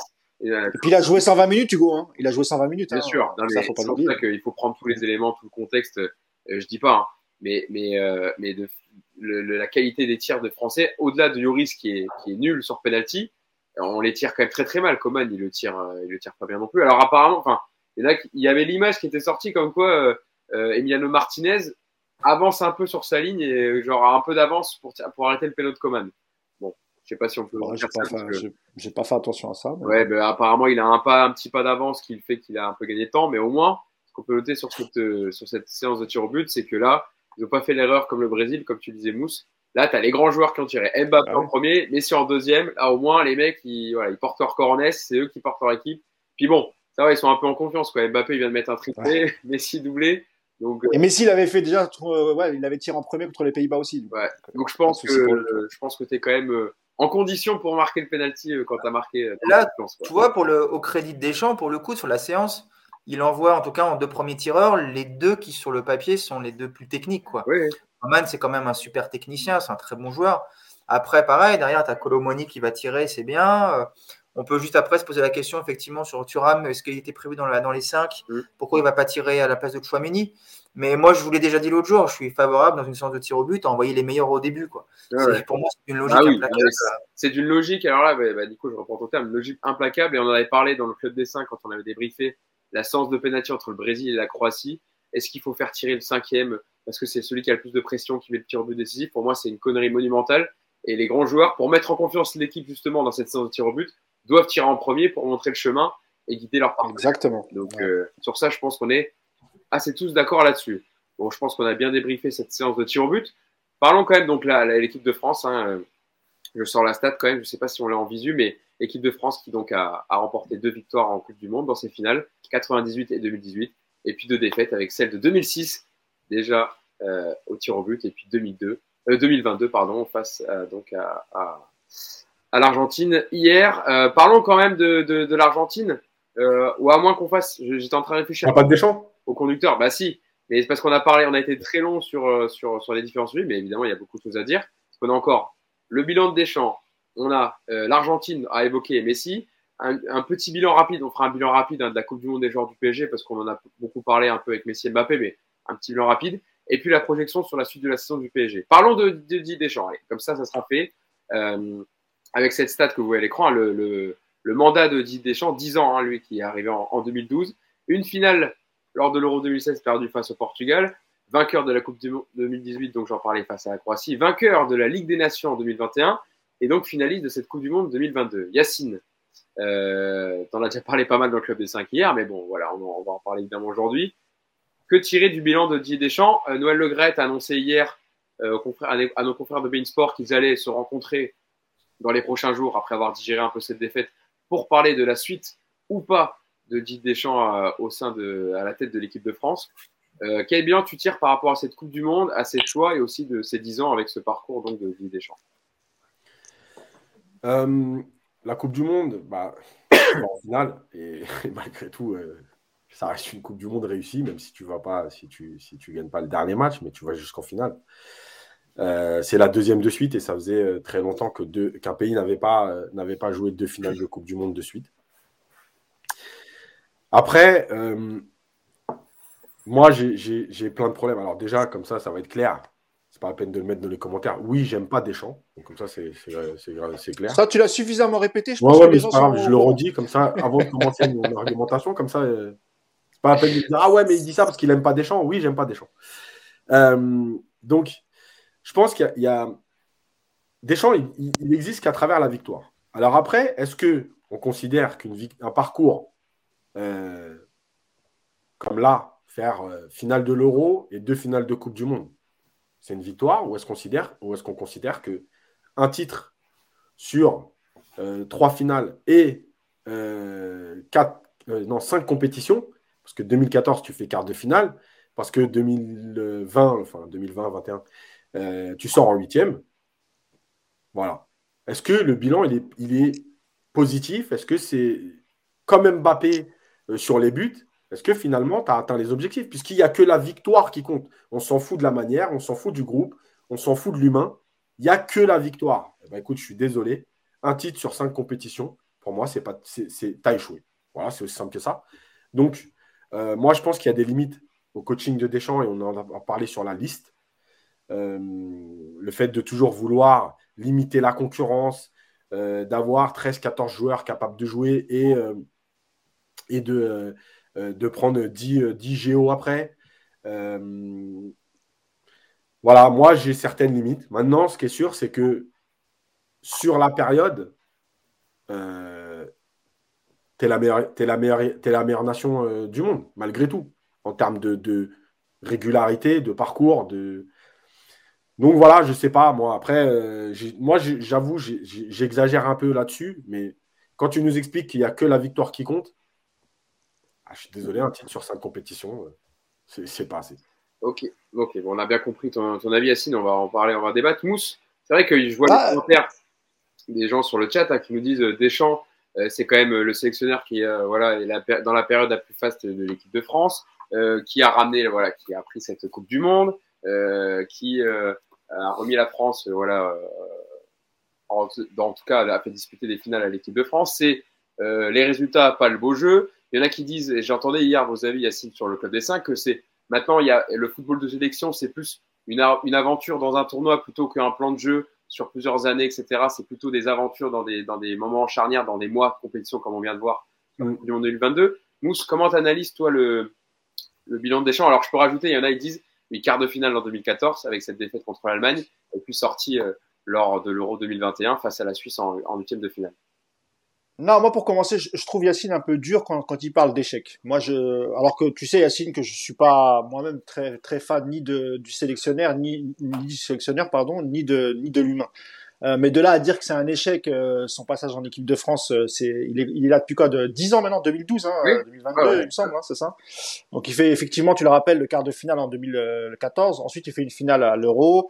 Bref, je, je, enfin, il y a les stats à, à l'image je suis encore une fois, je suis d'accord sur le, le, le, niveau du sélectionneur et le, le, le jeu qu'il procure, enfin le, le, ce qu'a fait cette équipe de France en termes de jeu. Évidemment, on n'a pas, on n'a pas rêvé. Il a été critiqué même après la finale de 2016. Il a été critiqué après 2018. Il sera sans doute critiqué euh, après cette finale perdue. Et encore, je, je, je, rappelle encore que les, à part la Pologne en huitième de finale, où, c'est clair, net et sans bavure. Le reste, c'est pas, c'est pas ouf, hein, que ce soit l'Angleterre et le Maroc. Et même hier, jusqu'à la 80, 75e, c'est pas, c'est pas génial. Moi-même, j'ai dit, il avait très mauvaise lecture du match, etc. Donc là-dessus, je pense qu'on est d'accord. Mais dire que c'est un échec, c'est, difficile parce que prends les autres sélectionneurs qui sont là depuis 10 ans, ils n'ont pas fait, euh, ils pas fait euh, autant de finales. même si ça joue mal, forcément le côté leader, le côté meneur d'homme qui, rentre un peu en compte. Et, là-dessus, tu peux pas lui enlever ce, côté-là. Et d'ailleurs, euh, après l'élimination, euh, quand ils sortent en huitième à l'Euro, euh, tout le monde s'est dit ah Deschamps il a perdu un peu ce truc, euh, il tient plus ses joueurs. Vous vous rappelez, euh, il y a eu l'embrouille avec Rabiot, il y a eu l'embrouille Giroud, Mbappé, etc. Et on se disait ah tiens ça y est il a perdu le, il a perdu le mojo, c'est fini Deschamps, il a plus, il a plus la main mise sur cette équipe. Et puis finalement il réussit. Alors il prend pas de risque, hein, Yacine, je suis d'accord même dans les même dans les joueurs qui sélectionnent, euh, il prend pas de risque, il prend que des gentils garçons qui vont pas dire un mot plus plus que l'autre. Mais force est de qu'il arrive encore une fois en finale de, Coupe du Monde et c'est sa troisième en, 10 ans. Donc moi, là où ça me gêne, Yacine, c'est quand tu parles d'échec. Pour le reste, je suis d'accord avec toi. On a déjà discuté, on avait même fait le débat la dernière fois. L'homme, j'aime pas la manière dont il fait jouer ses équipes, euh, que ce soit en club ou en, sélection. Euh, je rappelle que je, cite souvent l'exemple. Hein, il, fait gagner le titre à l'OM euh, qu'ils pas de titre de champion qu'ils n'avaient pas gagné depuis euh, des années. Et aujourd'hui, les mecs, ils te parlent jamais de Deschamps, les supporters de, de Marseille. Ils te parlent de de Guéret, ils te parlent de de Bielsa, mais ils te parlent pas de de, de, de Deschamps. Donc là-dessus, on est d'accord. Mais dire que c'est un échec, Yass. Mais non, quand je dis ça, juste, je trouve c'est un peu exagéré. caricaturé parce que lui, tu dis, il y a que la victoire qui compte. Donc j'ai envie de te dire, est-ce combien tu as gagné? Un titre sur cinq compétitions Ouais, mais arriver en finale, c'est pas évident mais non plus. ça, c'est que non, pas mon problème. Lui, il te parle pas de finale. Il te dit qu'il y a que la victoire qui compte. Combien de titres t'as gagné 1 sur 5 Stop. Voilà, c'est quand même Mbappé. Vous voulez être jugé Non, sur ce que les je veux chiffres, dire par là, c'est c'est c'est pas c'est pas Domenech quoi en gros. Tu vois ce que je veux dire Il a il a il a quand même quelques qualités Deschamps. C'est pas non plus le tocard ultime. Tu vois ce que je veux dire C'est ça. C'est là que je trouve que tu exagères un peu et que tu caricatures effectivement un petit peu. Mais bon, après ça c'est mon c'est mon avis. On, va- on verra ce que dira Nico. Mais Euh, je lis, avant que je lance Nico, je lis les, les avis de, de- des, des gens qui nous suivent hein, sur, le, sur le live Twitch, euh, qui nous dit euh, on- euh, là où dans le football mondial on cherche une identité de beau jeu, Deschamps est à contresens. On nous dit il est très peu. euh, on a le meilleur sélectionneur français de tous les temps et on voudrait s'en séparer. Euh, Deschamps ne fait ce parcours sans une poignée de joueurs exceptionnels. Euh, Nico, je vais te poser une question parce que d'habitude, des fois, je te lance et tu me dis quelle est la question, Nico? Eh ben, je vais te poser une question. Est-ce qu'il s'est donné le droit de choisir s'il peut continuer en équipe de France avec ce qu'il a fait, Didier Deschamps. Est-ce qu'il, lui, peut se, en gros, avec ce qu'il a fait en équipe de France, il peut se donner le droit de continuer, de décider lui-même euh, avec euh, ce qu'il a réalisé pendant ses dix ans de mandat à la tête de l'équipe de France? Je préfère quand tu me poses pas de questions, du coup. Est-ce Euh, que tu es piégé. Non, mais déjà, enfin, le, le- le- l'avenir de Deschamps, c'est tu peux également pas la, tu peux pas le, cet avenir, tu peux pas le dissocier de, de Noël Le Graët et, euh, et Noël Le euh, déjà, on sait tout ce qu'on en pense. Donc, euh, pour, pour, euh, je vais contourner ta question et je vais, je vais te donner plutôt mon avis sur, sur la suite et sur ce qu'a, enfin, voilà, sur son bilan et sur la suite Ah, qu'on, devrait avoir. Quand je te pose une le question- bilan. quand je te pose une question, du coup, tu, tu, tu C'est ça. passes à côté. D'accord. Je, je fait une réponse comme les politiciens, toi, je, Ok, d'accord. je slalom. il y a plus de respect Hugo. Il y a plus de respect. Non, non, mais après, après, on critiquera le rôle de l'animateur, de celui qui vous lance, etc. Mais je, je saurai, Nico, je saurai, t'inquiète pas. Euh, je me ferai pardonner plus tard. Deschamps, je suis d'accord avec Yacine. Moi non plus, je ne l'aime pas. Alors moi, je vais être beaucoup plus basique et beaucoup plus, je vais être un gros beauf. Et le Marseillais qui a brandi la Ligue des Champions, je ne peux pas aimer Deschamps. Voilà, déjà, déjà, je n'aimerais jamais Deschamps. Après, quand on est pragmatique, on peut aujourd'hui pas, euh, ce que dit Yacine, c'est un échec. Évidemment que Yacine est dans l'excès, même s'il va pas être content que je dise ça. Évidemment que le parcours de Deschamps et son bilan à la tête des Bleus est tout sauf un échec. Trois finales de grande compétition sur cinq, c'est juste monstrueux. Un titre de champion du monde. Euh, L'euro, je vous rappelle, on le perd pour un centimètre à cause d'un autre Marseillais qui tire sur le poteau. Euh, hier, c'est une séance de tir au but et tu as une occasion à la dernière minute. En gros, avec un tout petit peu de réussite en plus, ça peut être trois titres sur cinq. Et là, c'est ce qu'il a déjà eu. ah, pas grand chose quand même. Non, mais toi, l'euro, euh, l'euro, ça joue à Gignac, son poteau, c'est voilà, tu, l'euro, il est pour toi, et tu, tu dois le prendre. Et hier, la Coupe du Monde, bah, Colomani, il marque, tu prends la Coupe du Monde aussi, et puis on est en train de se dire aujourd'hui, putain, les gars, on est la meilleure équipe de la dernière décennie, tu vois. Ce qui en plus, c'est peut-être le cas. Mais euh, le bilan de Deschamps, il est là, il est sous nos yeux. C'est honnêtement le meilleur bilan d'un sélectionneur depuis les- le début de l'équipe de France, je pense. Je vois pas comment on peut contester ça. Euh, les gens qui se plaignent, et je suis le premier du, du jeu, de la qualité, il y a un moment, il faut savoir ce qu'on veut. Est-ce qu'on veut des titres ou est-ce qu'on veut une équipe qui joue bien au ballon? Les Brésiliens jouent super bien au ballon. Allez leur demander s'ils sont contents de leur Coupe du Monde. Euh, les Espagnols, ils pensent bien jouer au ballon. Allez leur demander s'ils sont contents de leur palmarès depuis, euh, euh, quelques, années maintenant. Enfin, tu vois, il y a un moment, il faut être pragmatique. Deschamps, il a ce pragmatisme. Il n'est pas là pour te faire plaisir. Il n'est pas là pour faire du spectacle. Il est là pour essayer de gagner des titres. Aujourd'hui, on est obligé de se rendre compte que Deschamps. Putain, on vient de faire deux finales de Coupe du Monde consécutives. Comment est-ce que tu veux critiquer ce bilan, honnêtement? Donc, s'il y avait un autre, euh, s'il y avait un autre euh, homme aujourd'hui sur le marché, et bon, on va parler peut-être de Zidane, qui peut nous garantir le même succès avec en prime du beau jeu, je te dirais, bah, allons-y, dégageons Deschamps et changeons. Mais euh, si tu prends demain Zidane, tu auras la même chose, tu auras la même qualité de jeu, à savoir proche du néant et puis tu auras le même pragmatisme. Aujourd'hui, Deschamps, il n'y a rien dans ce qui s'est passé ces dernières années qui justifie qu'il ne continue pas, sauf si lui n'a plus envie. Mais si Deschamps dit demain, enfin au début d'année, quand il parlera à Le Gret, j'ai envie de continuer, bah oui, je pense qu'il est légitime pour avoir le droit de continuer. Ça, ça ce serait. Euh... Je vois pas comment tu peux aujourd'hui, euh, et pourtant Dieu sait que je n'aime pas ce monsieur, mais euh, je vois pas comment tu peux aujourd'hui considérer que Deschamps n'est plus légitime. Surtout que que Noël Le Gret avait dit, avait donné comme objectif minimum demi-finale pour que Deschamps, voilà, ait le loisir de choisir s'il peut continuer au sein de l'équipe de France. Et juste pour, pour Terrain qui me dit l'Espagne a bien joué, j'ai dit l'Espagne pense qu'elle a bien joué. Hein. J'ai bien, bien dit le mot pense. Hein. Tu peux regarder, fais-toi un replay. Je, ne dis pas que l'Espagne a bien joué. Les, Espagnols pensent avoir bien joué au ballon. Maintenant, si les Espagnols, tu leur dis, euh, tu vas avoir un jeu atroce, c'est fini les 1500 euh, passes par match, mais tu vas être champion du monde et jouer une finale tous les, à chaque édition, évidemment que les Espagnols ils seront aussi contents. Le football, c'est des trophées, les gars, je vous l'ai déjà dit. Hein. Moi, le beau jeu, évidemment que j'aime ça, le beau jeu, je suis comme vous un mec comme Bielsa, alors pas quand il est à Marseille, parce que c'est pas on va arrêter Marseille, mais Bielsa, Bielsa, sa première saison à Leeds, moi je trouve ça fascinant de voir ce que fait Bielsa à Leeds. C'est génial. À l'arrivée, euh, quand il se fait virer, ils sont euh, lanterne rouge ou presque. Et puis, à un moment où le beau jeu, il a ses limites. Le football, c'est gagner des trophées aussi. Hein. C'est la finalité du sport. Hein. Si tu gagnes pas, euh, si tu es juste toujours beau, bah écoute, c'est super, tu es beau. Mais moi, je préfère quand même gagner des titres. Ça reste moi, moi, moi, un là, moche, mais son bilan, il est positif. Non, mais ça donc Deschamps, il a gagné qu'un titre en 10 ans en étant moche, mais son bilan est positif. Bah ouais, il a gagné un titre et il a fait deux finales. Quel, quel autre ouais, a, a fait mieux Final, maintenant, c'est un titre.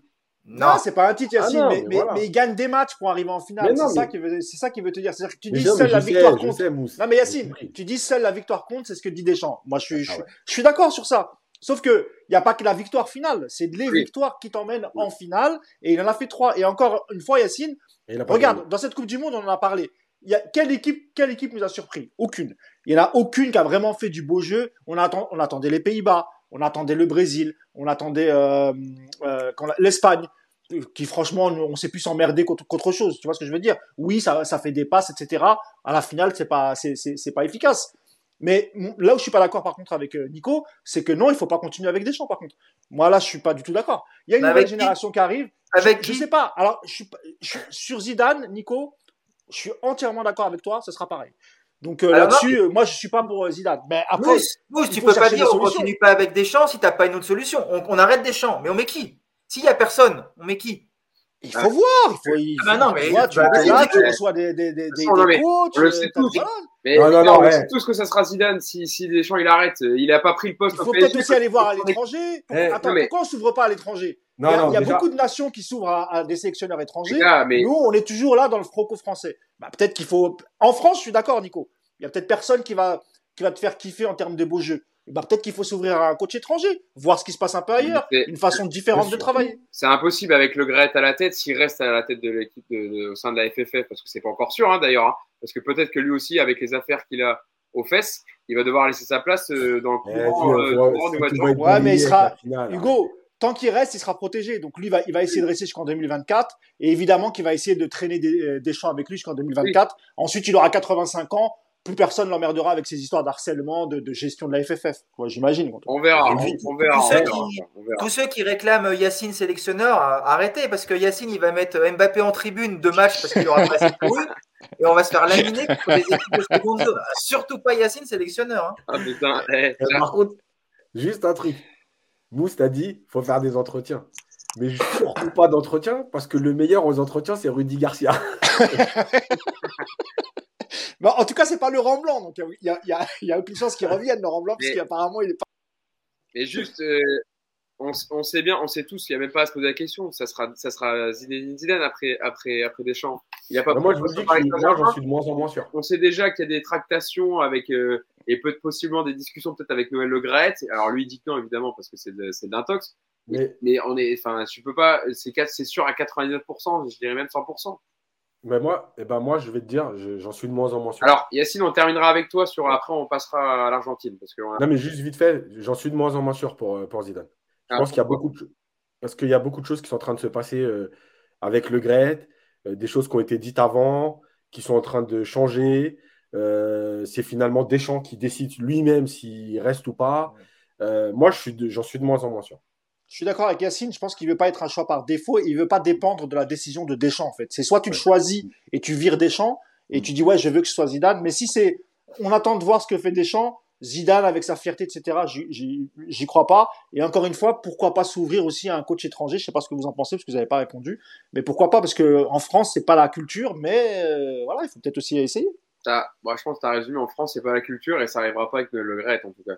C'est impossible. C'est impossible qu'ils prennent un entraîneur étranger, par, de mon avis. Bah, surtout vu le niveau d'anglais des, des, Français, euh, franchement, euh, c'est pas une bonne idée. Hein. Non, en plus, je t'annonce, hein, tu as la DTN, une EKTF sur le dos, alors là, t'es mort. Eh, Et puis, ouais, c'est pas faux, c'est pas faux. Sylvain, Sylvain Ripoll, il passera toujours à avoir un coach étranger, hein, les gars. Ah, c'est clair. Euh, Qu'est-ce que je voulais dire? Eh ben, ra ramener, ramener Hervé, Hervé, Renard et puis comme ça, c'est réglé. Ouais, et ben, et Mousse, j'ai vu qu'il y en a dans le, dans le chat hein, qui disaient euh, ramener Hervé Renard à la tête de. Ouais, et pourquoi pas et, et, je voyais aussi, euh, c'est vrai qu'il y a aussi un élément à prendre en compte sur Zinedine Zidane et Yacine, ça rentre peut-être dans ce que tu évoquais. C'est le fait qu'il ait refusé d'être dans la délégation présidentielle hier pour assister au match. Mmh. Ça veut quand même dire peut-être je préfère laisser Didier Deschamps euh, voilà, pour la finale, etc. Si possible, je reprends le poste après et pas être dans le. Dans, dans, en tout cas, dans, dans les émotions, dans le, dans, dans, d'être sur place avec l'équipe de France, de partager le moment-là et de laisser apprécier si jamais je prends la suite avec les joueurs. Je sais pas comment tu le ressens, Yacine, mais j'ai compris. Enfin, je l'ai analysé comme ça, moi, le fait que Zidane n'assiste pas à la finale. Ouais, on peut l'analyser de plein de façons. Je pense que de toute façon, Zidane et Deschamps, ils se sont jamais appréciés en vérité. ça, oui, ça c'est pas, pas, un scoop. Euh, et que, euh, voilà, venir faire euh, le guignol, entre guillemets, invité sur la finale, tout ça, ça ne l'intéresse pas. Et, et, en plus, par rapport à tout ce que tu dis, c'est-à-dire ça va parler, il est, il est là, c'est le futur sélectionneur, etc. Moi, je pense qu'il y a quelque chose qui est plus bizarre que ça, en tout cas, derrière tout ça. Ou alors, il a, il a eu peur que les Qataris lui demandent de rembourser une partie de l'argent qu'il lui Du coup, il préfère pas venir dans le doute. Bon, ça peut être une analyse aussi. merci Nico. Merci Nico pour cet élément de réponse. Euh, bon, voilà, on a fait le bilan sur Didier Deschamps, évidemment. Hein, on aura l'occasion d'en reparler, hein, parce que ça va être la discussion des prochains jours avec Noël Le Gret. Bon, le dernier entretien avec Noël Le Gret pour savoir s'il continuait Deschamps, après l'Euro, il n'a pas duré longtemps. Hein. Le Gret, il avait dit au bout d'une minute d'entretien, de, enfin de rencontre, de discussion, euh, je savais déjà, enfin c'était déjà acté qu'il continuait. Donc ça se trouve, ça va durer 30 secondes. En même temps, à partir du moment où c'est lui qui décide lui-même si son contrat est reconduit, effectivement, ça ne va pas durer longtemps. Et puis la soupe est bonne, hein, euh, Hugo, la soupe est bonne, le salaire est bon, il y a un euro qui arrive dans deux ans, il n'y a pas beaucoup de boulot a priori, tu vois. Voilà. Dans un an et demi, euh, même, Mousse, l'euro. Donc c'est, voilà, tu vois, c'est, c'est, c'est, un poste qui est plutôt confortable. Euh, voilà, ah, puis, il l'a déjà dit, hein, lui, c'est le, le rôle rêvé d'être lié au, au, on va dire, au firmament dans le dans les attentes d'un sélectionneur ou dans le haut niveau professionnel, dans le très haut niveau professionnel, d'être à la, tête de l'équipe de France. Je pense dans le paysage du football français, à part diriger le PSG ou un autre club, c'est quand même la, enfin, le plus haut poste. Quoi. La question est là, Hugo, c'est est-ce qu'il a des propositions de clubs euh, importants ah, il, euh, avait dit, parce hein. que voilà, il a, il a une carrière en bleu qui est, qui est, qui est, pas inintéressante, on va dire. On, a, on vient d'en parler, même si Yacine n'est pas d'accord. Mais tu as, as, des clubs qui aiment bien ce profil de, de coach aussi, tu vois. Donc, euh, faut voir. Bon, il avait dit qu'il avait été sollicité par des clubs euh, des champs. Mais, mais ça l'intéresse pas, des champs, les clubs. Ouais, là, il ah, ouais, quand tu commences à être coach de. Tu verras le jour où Yacine il sera sélectionneur d'une petite équipe. tu verras qu'après il ne voudra plus revenir entraîner. Ce sera fini. C'est clair, tu travailles euh, quatre fois deux semaines. C'est ça. On reste tranquille. bon, on est déjà à une heure et demie de podcast et je sais que vous appréciez la qualité du podcast et, et des échanges, les amis. Continuez à réagir hein, sur les discussions qu'on a depuis tout à l'heure sur, sur l'équipe de France. Mais vous voyez cette photo qui s'affiche à l'écran entre Kylian Mbappé et Lionel Messi. On a beaucoup parlé de l'attaquant français. On va quand même parler de Lionel Messi parce que quelle carrière, 34 ans, et il remporte cette Coupe du Monde. C'est le dernier trophée qui lui manquait. Il a tout gagné. Et comme on dit depuis hier, il a fini le jeu, Lionel Messi. Euh, c'était son, c'était ce qui de, voilà, c'était son dernier, son dernier travail. Euh, il a, il a remporté cette Coupe du Monde, troisième titre de champion du monde pour l'Argentine, hein, quand même, après 1978, 1986, et donc le troisième sacre de l'Argentine, qui euh, dépasse, hein, du coup, elle était à égalité en nombre de Coupes du Monde. L'Argentine avec la France et l'Uruguay à deux. L'Argentine passe à trois. Il y a encore l'Allemagne et l'Italie à quatre. Et le Brésil, pour l'instant, à cinq. Donc avec un petit peu d'avance. Et vous voyez cette stat de nos confrères d'Opta. 36 ans donc après son dernier titre, l'Argentine. Et seule l'Italie avait attendu plus longtemps entre deux Coupes du Monde donc pour remporter une nouvelle. Voilà pour, pour l'Argentine donc qui, rentre, qui rentre dans l'histoire une nouvelle fois. Euh, parlons donc de Lionel Messi parce que ça concerne aussi euh, l'actu de notre podcast où on parle de, évidemment de Lionel Messi avec le Paris Saint-Germain. Puisque, il faut le rappeler, on avait euh, les deux joueurs hier qui, qui sont, que sont Kylian Mbappé et Lionel Messi, et bien ils jouent au Paris Saint-Germain, qui ont marqué cette finale de Coupe du Monde de leur empreinte. Lionel Messi, donc, je le disais, Nico, qui a été élu meilleur joueur de la compétition hier, hein, qui termine avec 7 buts. Euh, voilà, je le dis, il a fini le jeu, il a tout gagné, il a ramené la Coupe du Monde avec l'Argentine. C'est ce que tout le peuple argentin euh, voulait. C'est ce que lui aussi, voilà, pour boucler la boucle, voulait. Euh, on pourra faire un film, le, quand il y a un documentaire qui va sortir sur Messi, quoi de, mieux que terminer peut-être. alors, il a dit qu'il allait continuer en Argentine encore un peu, avec la sélection en tout cas.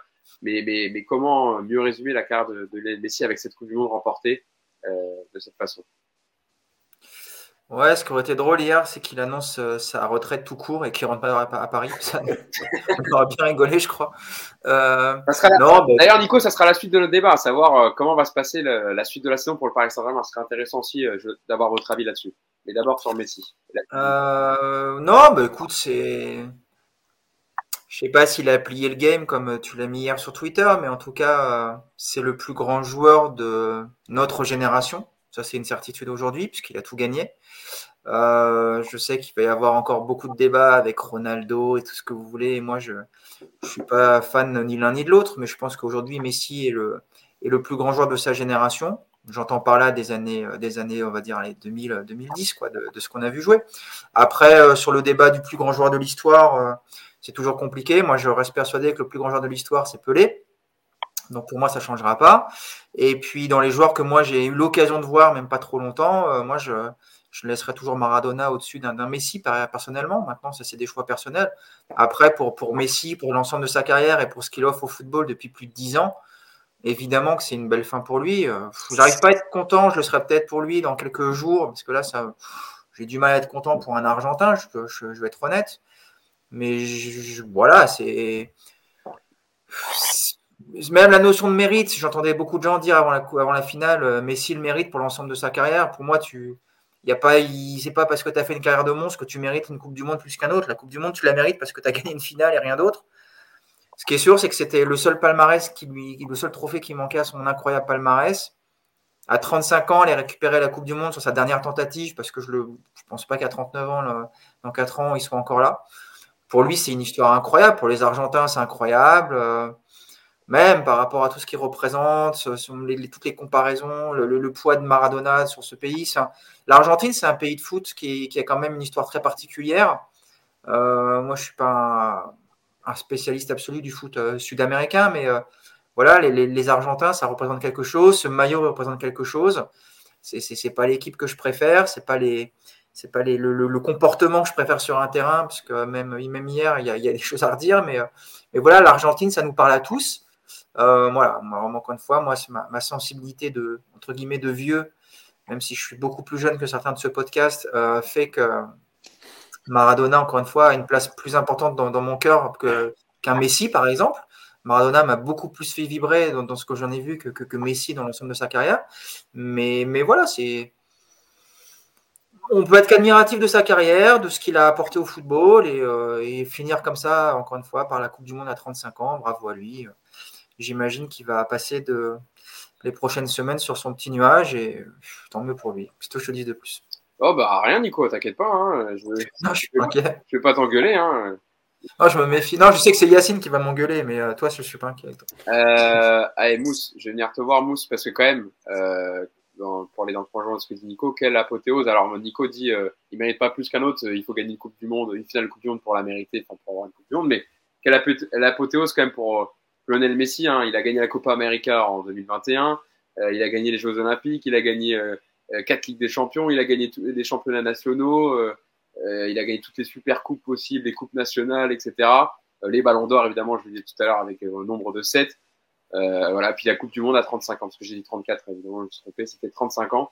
Mousse, quelle apothéose pour Lionel Messi. Alors, je vois déjà beaucoup de réactions à Mousse, des gens qui nous disent ça y est, il va roupiller, il va plus rien faire pour la deuxième partie de saison du Paris Saint-Germain. Ça sera le débat d'après. Donc, euh, gardez vos commentaires pour après, les amis. On va en discuter juste après. Ce sera l'objet évidemment de notre débat.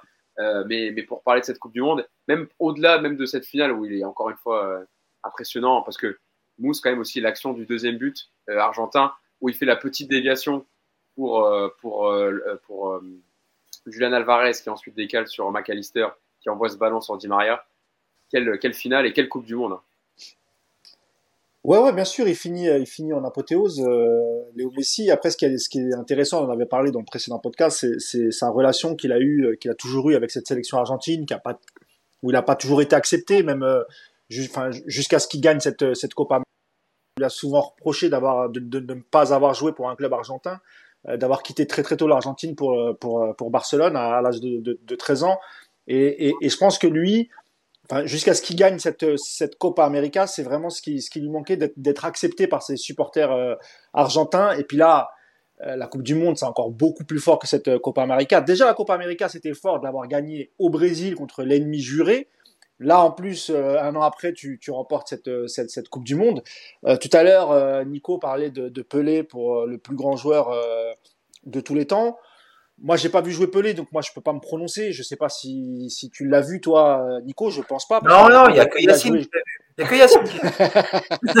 même pas, tu vois. Même, pas. Par contre, on a, on a vu jouer Maradona, et, et je comprends euh, ce que dit Nico. Même si Messi il est monstrueux, mais Maradona c'est autre chose parce qu'il y a l'homme aussi, il y a la folie du mec, il y a, il y a ce qu'il a procuré aux gens, il y a, il y a ce rapport aussi avec le peuple argentin, la, la folie du personnage. Messi, tu vois, il a un côté un peu introverti ou voilà quoi, tu vois, il, c'est un, fantastique joueur de foot, mais voilà, il, il dégage pas plus que ça. Euh, à part quand il est sur le terrain, en dehors, euh, bon voilà, c'est un gentil garçon ou pas, je, sais pas, mais en tout cas voilà, il, dégage rien. Et, et c'est vrai que Maradona, quand on l'a vu jouer, il y a la main de Dieu en 86, il y a cette Coupe du Monde 90 où voilà, il, repart en, finale contre l'Allemagne et, il la perd. Il y a la fin de carrière avec ses histoires de cocaïne. je crois que c'était en 94 où, où, il est, où il est pris positif pendant la, la Coupe du Monde et il est exclu de, de, de, la sélection. mais pas la cocaïne. Hein? Pas la cocaïne en 94.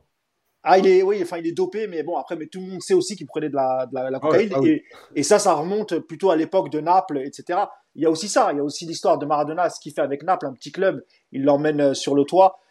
Il y, a, il y a beaucoup de choses. Pour revenir à Messi, c'est incroyable pour lui, oui, mais euh, moi, je suis, comme, je suis, comme, Nico, quoi. Tu vois, je suis pas argentin, euh, je suis content parce que c'est un joueur du PSG ah, qui, est champion du monde. Mais on en parle, mais, on en parle comme ça parce qu'il joue au Paris Saint-Germain et qu'on est. Bien sûr, bien sûr, mais, mais, je suis d'accord, je suis content pour lui à ce niveau-là. Et, et, je sais que les gens, enfin, la génération qui est en dessous de nous, qui a peut-être pas vu Maradona, Platini, etc., ils vont en faire le plus grand joueur de, du monde. C'est normal, hein, c'est, ça, ça va avec leur génération. Euh, moi, voilà, j'ai jamais été fan de, de, de Messi avant qu'il vienne au PSG. Je le supporte parce que maintenant il est au PSG. Euh, mais je, je, reconnais que c'est un super, un immense joueur. Mais j'ai pas plus d'attache que ça avec lui. Mais je, reconnais qu'évidemment c'est un très très grand joueur et et qu'aujourd'hui il est sur le toit du monde et, c'est mérité à 35 ans ce qu'il a fait avec l'Argentine. Voilà, j'ai pas grand chose à dire. Yacine, je vais te lire un commentaire, je pense qu'il va te faire plaisir. Yanis Maker qui nous dit Maradona, c'est comparable à Mohamed Ali, c'est au-delà du sport. Et toi, je pense que tu es plus, comme Nico et Mousse, plus attaché à un joueur comme l'était Maradona, qui était évidemment plus euh, extraverti et donc, dont on connaissait beaucoup plus ses failles, sa personnalité. Donc Léo Messi, qui est réservé euh, euh, au-delà de quand il sort du terrain et que le foot s'arrête, euh, où on connaît moins sa, sa, vie, sa, sa, personnalité en tout cas, et où c'est quelqu'un de plus timide, plus réservé. Ouais, mais d'ailleurs, il y avait un autre commentaire, je crois que c'est celui-là que tu allais dire. Maradona, c'est Tony Montana. Et euh, Messi, c'est Ray, Rainman. Oui, oui j'ai lu aussi. Il y a un peu de ça, ouais. Mais c'est voilà. Mais évidemment que le côté, euh, le côté euh, fou politique de Maradona, il est obligé d'être marquant parce que parce que quand tu as grandi dans cette époque, Maradona, c'est quand même la guerre des Malouines, c'est c'est la grande bouche, c'est le mec qui qui, qui, qui tape sur le pouvoir, c'est voilà, il y a plein de choses. et moi, j'ai déjà dit évidemment que que je vais pas dire que euh, ce qu'il a fait, c'est bien. Mais moi, j'aime bien les joueurs qui ont des failles. J'aime pas les robots. Voilà, les mecs qui, les mecs qui viennent d'un petit village. Il est, il est arrivé là-haut, il a eu ses failles, il a fait des bêtises, il a fait des, grosses erreurs. Il est revenu. enfin voilà, il y a plein, il y a plein. C'est un roman quoi. Voilà, le mec préfabriqué à jouer au foot, au foot, au foot. Ok, super, on kiffe le joueur, mais, ça, ça ne crée rien de plus. Euh, moi, je pense qu'il y a plein de choses sur, sur Messi. La première chose, c'est que évidemment, bravo à lui d'avoir signé au PSG euh, et de ne pas être resté au Barça parce qu'il n'aurait jamais gagné la, Coupe du Monde. Parce que je rappelle que Ronaldinho a signé au PSG en 2001, qu'il est champion du monde en 2002, que Mbappé a signé au PSG en 2017 et qu'il est champion en 2018. Et donc Messi a signé au PSG en 2021 et qu'il est champion du monde en 2022. bravo à lui, excellent choix de carrière. Bien, joué Yacine, bien joué. Euh, la deuxième chose, c'est qu'il n'a pas terminé le jeu parce que je rappelle qu'il n'a pas gagné la Coupe de France mais aussi le temps qu'il aura pas oh, ça va, oh, les gars, eh, oh, oh, Pas toi, pas maintenant. calmez-vous là, attendez. Il n'a pas gagné l'euro non plus. Hein. Et que, exactement. ah, et, que, et que, je terminerai là-dessus, tant qu'il n'aura pas ramener la Ligue des Champions au PSG, pour moi, il n'aura pas terminé ah, Il manquera quelque chose. Voilà. Maintenant, on rentre dans le sérieux. Non, mais évidemment que je pense surtout que sur cette Coupe du Monde, en fait, il a répondu à, il a répondu à certaines choses, à savoir que il n'avait jamais brillé dans les matchs à élimination directe avec l'Argentine. Euh, vous pouvez ressortir plein de matchs sur 2006, 2010, 2014, 2018 en poule où il fait des choses. Et euh, dès que les matchs à élimination directe arrivaient, bah, il y avait plus de stats, il y avait moins de choses. Voilà, c'est, euh, c'était son histoire. Il a désormais marqué dans des matchs décisifs. Il a mis un doublé en finale. Il est champion du monde.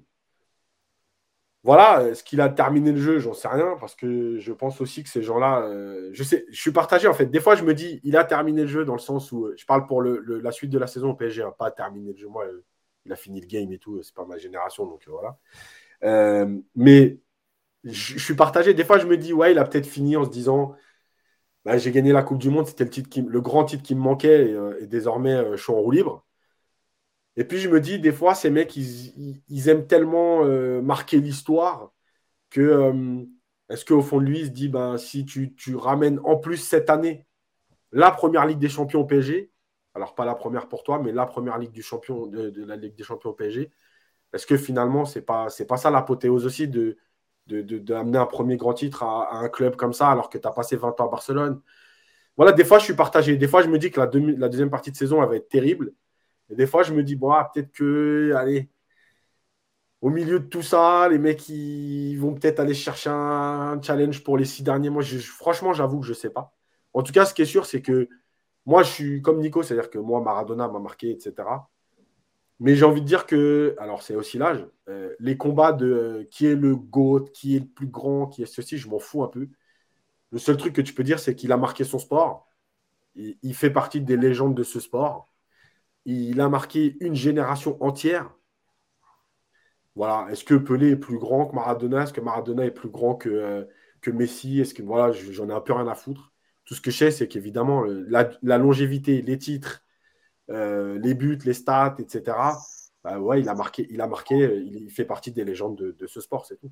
évidemment, quand je posais la question, je dis il a fini le game, c'est pas est-ce que c'est le meilleur joueur de tous les temps? Moi, j'ai pas posé cette question, vous avez bien compris, c'est parce qu'il a gagné tous les trophées qu'il pouvait ravir euh, dans l'histoire du dans, le sport qu'est le foot. Voilà, il a remporté euh, tous les trophées possibles. Et alors, il y en a qui m'ont dit non, il n'a pas gagné la Cannes et il n'a pas il gagnera jamais la Coupe de la Ligue. ça, c'est sûr qu'il ne pourra pas sur ces trophées-là. Et euh, il y a Red Il ne peut pas gagner non plus l'Europa League puisque puisqu'il faut finir troisième en poule ou il faut finir cinquième en championnat. Bah, il faut qu'il aille à... Peut-être qu'il va retourner à Barcelone pour gagner l'Europa League. On sait pas, bien joué, pas mal, pas mal. Euh, il y a, y a euh, Les Sauvage qui nous dit Nous aussi, on veut rêver. Effectivement, Yacine m'a fait la passe décisive. Euh, parlons de, de, la suite de la saison du Paris Saint-Germain, hein, qui va, qui a, voilà, l'entraînement qui a déjà repris avec les, joueurs qui n'étaient pas concernés par la Coupe du Monde, évidemment. D'ailleurs, il y a un post hein, très sympa de Marco Verratti hier qui a dit Tu as marqué l'histoire, tu as marqué cette finale de ton empreinte et bravo à toi en parlant de Kylian Mbappé. Voilà, un petit message sympa pour, Kylian Mbappé de, de Marco Verratti. Le poste, hein, il en a fait euh, pour, pour, Messi aussi. Alors j'avais vu que celui sur le. Sur Il, a, il, en a fait deux. J'ai vu que Neymar avait félicité Messi. Euh, je crois pas qu'il ait fait un poste pour Mbappé me semble pas. Non. et, où il a mis. Euh, et oui, il y a une bonne ambiance dans le vestiaire du PSG. Où euh, Neymar avait dit euh, Felicidades Hermano en parlant de Lionel Messi, donc pour sa Coupe du Monde. Je pense que Neymar et Messi sont un peu plus potes que Neymar et Mbappé. Enfin, en tout cas, en ce moment. Ah oui, bah là, il n'y a, pas de, y a pas de suspense. On sait que voilà, Mbappé l'avait dit en conférence de presse, il y a des vagues entre Neymar et Mbappé. Un coup, ils sont très potes, un coup, ils ne parlent plus, un coup, ils peuvent plus se. Je pense que là, ça va être intéressant, justement, c'est. C'est vers ça que je vais, je vais me tourner vers toi, Nico, pour parler de ça c'est euh, comment, euh, pour Christophe Galtier, gérer tous ces retours de Coupe du Monde? Euh, parce qu'on est déjà à deux heures de podcast, donc on va pas parler de la bilan de la Coupe du Monde pour les joueurs parisiens, parce que vous en avez déjà parlé dans les précédents podcasts, notamment pour Achraf Hakimi. Et puis j'ai faim, Hugo. Oui, moi aussi, j'ai très faim. non, mais surtout, pas le championnat, il reprend le 28. On refait un podcast d'ici là, peut-être un peu plus tranquillement. Bien sûr, on, aura le temps d'en reparler, évidemment. Il y aura un match pour parler des, des matchs qui arrivent pour le Paris Saint-Germain. Il y aura un match amical contre Quevilly-Rouen le 21 décembre. Et puis pour les reprises des matchs, la reprise des matchs officiels, la 16e journée de Ligue 1 qui se jouera le 28 décembre. Réception euh, du Racing Club de Strasbourg. Le 1er janvier 2023, lance Paris Saint-Germain, très belle affiche, avec un lance très en forme, euh, en tout cas dans la première partie de saison. Il y aura un match de Coupe de France le 6 janvier, euh, cher à Yacine évidemment, parce qu'il veut, il veut que Messi remporte la Coupe de France. Et ben ça jouera. Ah, c'est Messi qui veut absolument gagner la Coupe de France. Ah oui, oui. Ah, tu l'as entendu, il te l'a dit, il t'a envoyé un message. si tu as son numéro, n'hésite pas à, à, le donner. 6 janvier 2023, Châteauroux face au Paris Saint-Germain. Et puis, le, pour, pour se projeter un peu, le 14 février, évidemment, euh, huitième de finale de Ligue des Champions, Paris Saint-Germain face au Bayern Munich. évidemment, on ne parle pas du 14 pour le 14 février, la Saint-Valentin, dont on s'en contrefou. Euh, bon, pour la suite du, du, de la saison du Paris Saint-Germain, Nico, tu vas devoir gérer un Neymar qui, euh, Neymar l'a dit, c'est la défaite, en tout cas l'élimination la plus dure de sa carrière, euh, qui est donc pas bien. Marquinhos, qui a loupé le penalty décisif dans les tirs au but, qui a mis le but, enfin qui a touché, dévié le ballon euh, dans les prolongations et qui a permis à la Croatie d'aller au tir au but. Euh, bon, Sarabia Solaire qui sont écroulés dès les huitièmes de finale avec l'Espagne. Nuno Mendes qui, dans un autre registre, lui, est blessé de sa Coupe du Monde avec le Portugal, sorti blessé. Bon, Vitinha n'a pas beaucoup joué. Bon, Hakimi sera, pense, motivé pour cette deuxième partie de saison, mais surtout, voilà, avec Mbappé éliminé, Messi qui l'a remporté. Les commentaires euh, du chat nous disaient, ça y est, Messi est en repos. il a tout donné pour cette première partie de saison et est arrivé en forme pour la Coupe du Monde. Quelle est ton analyse de tout ça, Nico? Je sais que tu m'as dit, je ne sais pas trop ce qui va se passer, c'est difficile de se projeter, mais euh, comment tu la vois, cette euh, deuxième partie de saison qui arrive pour le Paris Saint-Germain? Écoute, on en a un peu parlé euh, entre nous sur, sur le groupe. C'est peut-être le meilleur scénario, en fait, pour déjà Messi et, et Mbappé. Parce que Mbappé, c'est un homme de 24 ans qui a envie de taper tous les records et je suis complètement convaincu que d'ici 15 jours, quand il va retrouver les terrains, il aura la même dalle que d'habitude. Donc de, pour Mbappé, je ne suis pas du tout inquiet. Euh, bah écoute, Messi, il est sur un nuage. Donc euh, le, scénario d'un Messi qui vient passer six mois en mode euh, défilé de la Coupe du Monde, j'y crois pas du tout. Je pense qu'il va être au contraire très libéré de ce qui s'est passé et qu'il n'y a aucune raison qu'on ne voit pas un, très bon Messi dans la deuxième partie de saison, surtout qu'il peut battre le record de victoire en Ligue des Champions aussi, donc c'est un vrai objectif pour lui. Après, les Espagnols, bon, écoute, c'est pas des titulaires, donc euh, je pense qu'ils vont vite se remettre. Nuno Mendes et Danilo, ils ont quasiment pas joué du mondial, ils ont été blessés rapidement, donc c'est pareil, très revanchard, j'imagine. J'ai oublié Danilo, effectivement, mais qui était blessé dès le premier match. Donc, euh, voilà. Hakimi, ça va pas changer grand-chose, hein, il va caler dans son couloir, il n'aura pas de ballon, donc de ce côté-là, de toute façon, oui, euh, il n'y a pas grand-chose qui va changer. Et puis après, il y a effectivement nos dépressifs brésiliens qui vont rentrer en chialant et qui va effectivement falloir câliner très fort. Je suis plus inquiet pour ces deux-là que pour les autres, honnêtement. Euh, je sais pas, je peux pas te dire. personne à mon avis aujourd'hui n'est capable. Quand j'entends euh, la femme de Marquinhos nous expliquer qu'il est chez lui, qu'il veut plus sortir, qu'il veut plus rien faire, tellement il est déprimé. Incroyable. Je te cache pas que je suis un peu inquiet. C'est quand même, ça, m'inquiète. C'est quand même le capitaine du Paris Saint-Germain, Nico. Oui, non mais bon, voilà. Donc toi, euh, le gars, il va bientôt avoir, euh, je sais pas quel âge il a, 27 ou 28 ans ou 29 ans, Marquinhos. le mec, il est en déprime il était en dépression à Doha, parce qu'il a, perdu un match de Coupe du Monde. Bon. Donc voilà, c'est pas de la déception, hein, c'est de la dépression, carrément. Donc tu c'est, je suis un peu inquiet pour, les, Brésiliens, honnêtement. Maintenant, j'ose espérer que les mecs vont se rappeler qu'ils sont joueurs de foot, qu'on perd des matchs, on en gagne.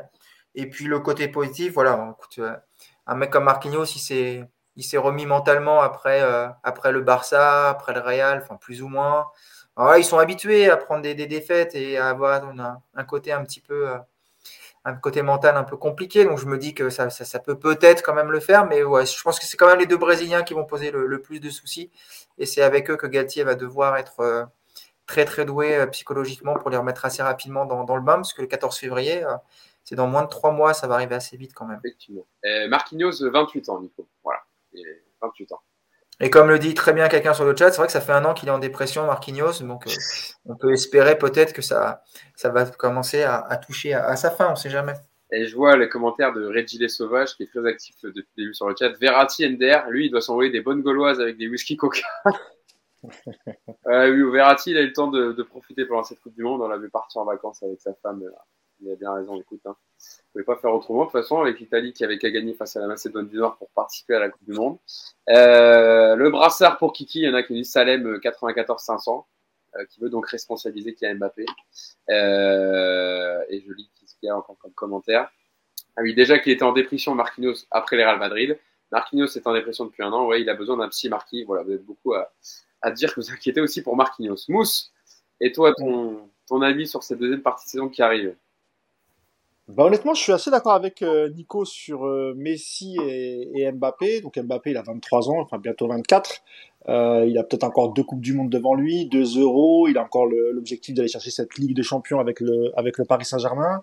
Messi va revenir totalement libéré. Le doute que j'ai sur Messi, c'est, je pense, hein, c'est mon avis, c'est pas une information. Je pense qu'il ne prolongera pas euh, maintenant qu'il a atteint l'objectif de la, de la Coupe du Monde.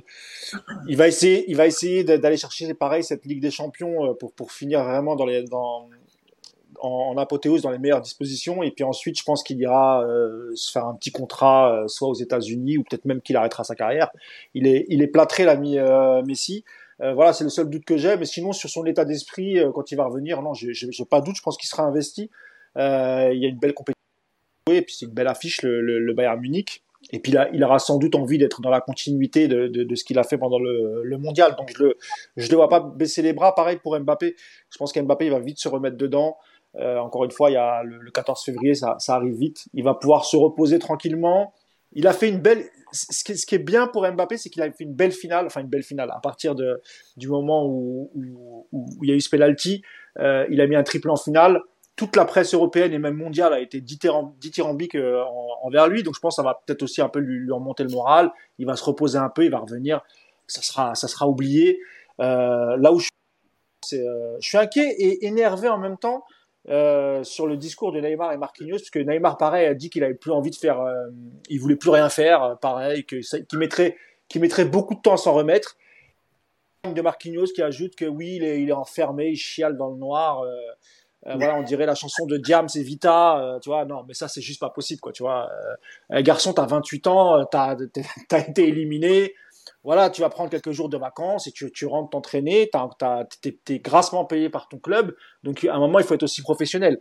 Je, je comprends pas, moi, cette communication de chialeuse. Ça, ça, ça, vraiment, ça m'a énervé parce que je me dis, les mecs, ils respectent pas le club, ils respectent pas les supporters du PSG. On dirait que tout s'est écroulé. Tu sors en quart de finale de la Coupe du Monde, donc ça y est, il n'y a plus rien, euh, le PSG n'existe plus, t'as plus d'échéance qui, arrive.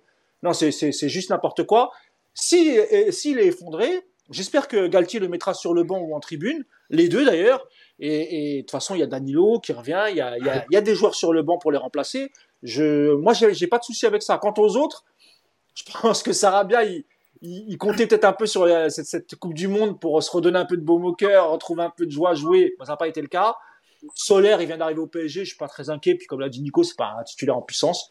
Après, tu as les Portugais, bon voilà, qui sont sortis pareil, qui ont, été blessés. Euh, je crois que c'est il y, avait euh, comment il s'appelle euh, Vitinha qui avait joué le, dernier match, il était rentré. Je sais plus si c'était titulaire ou rentré.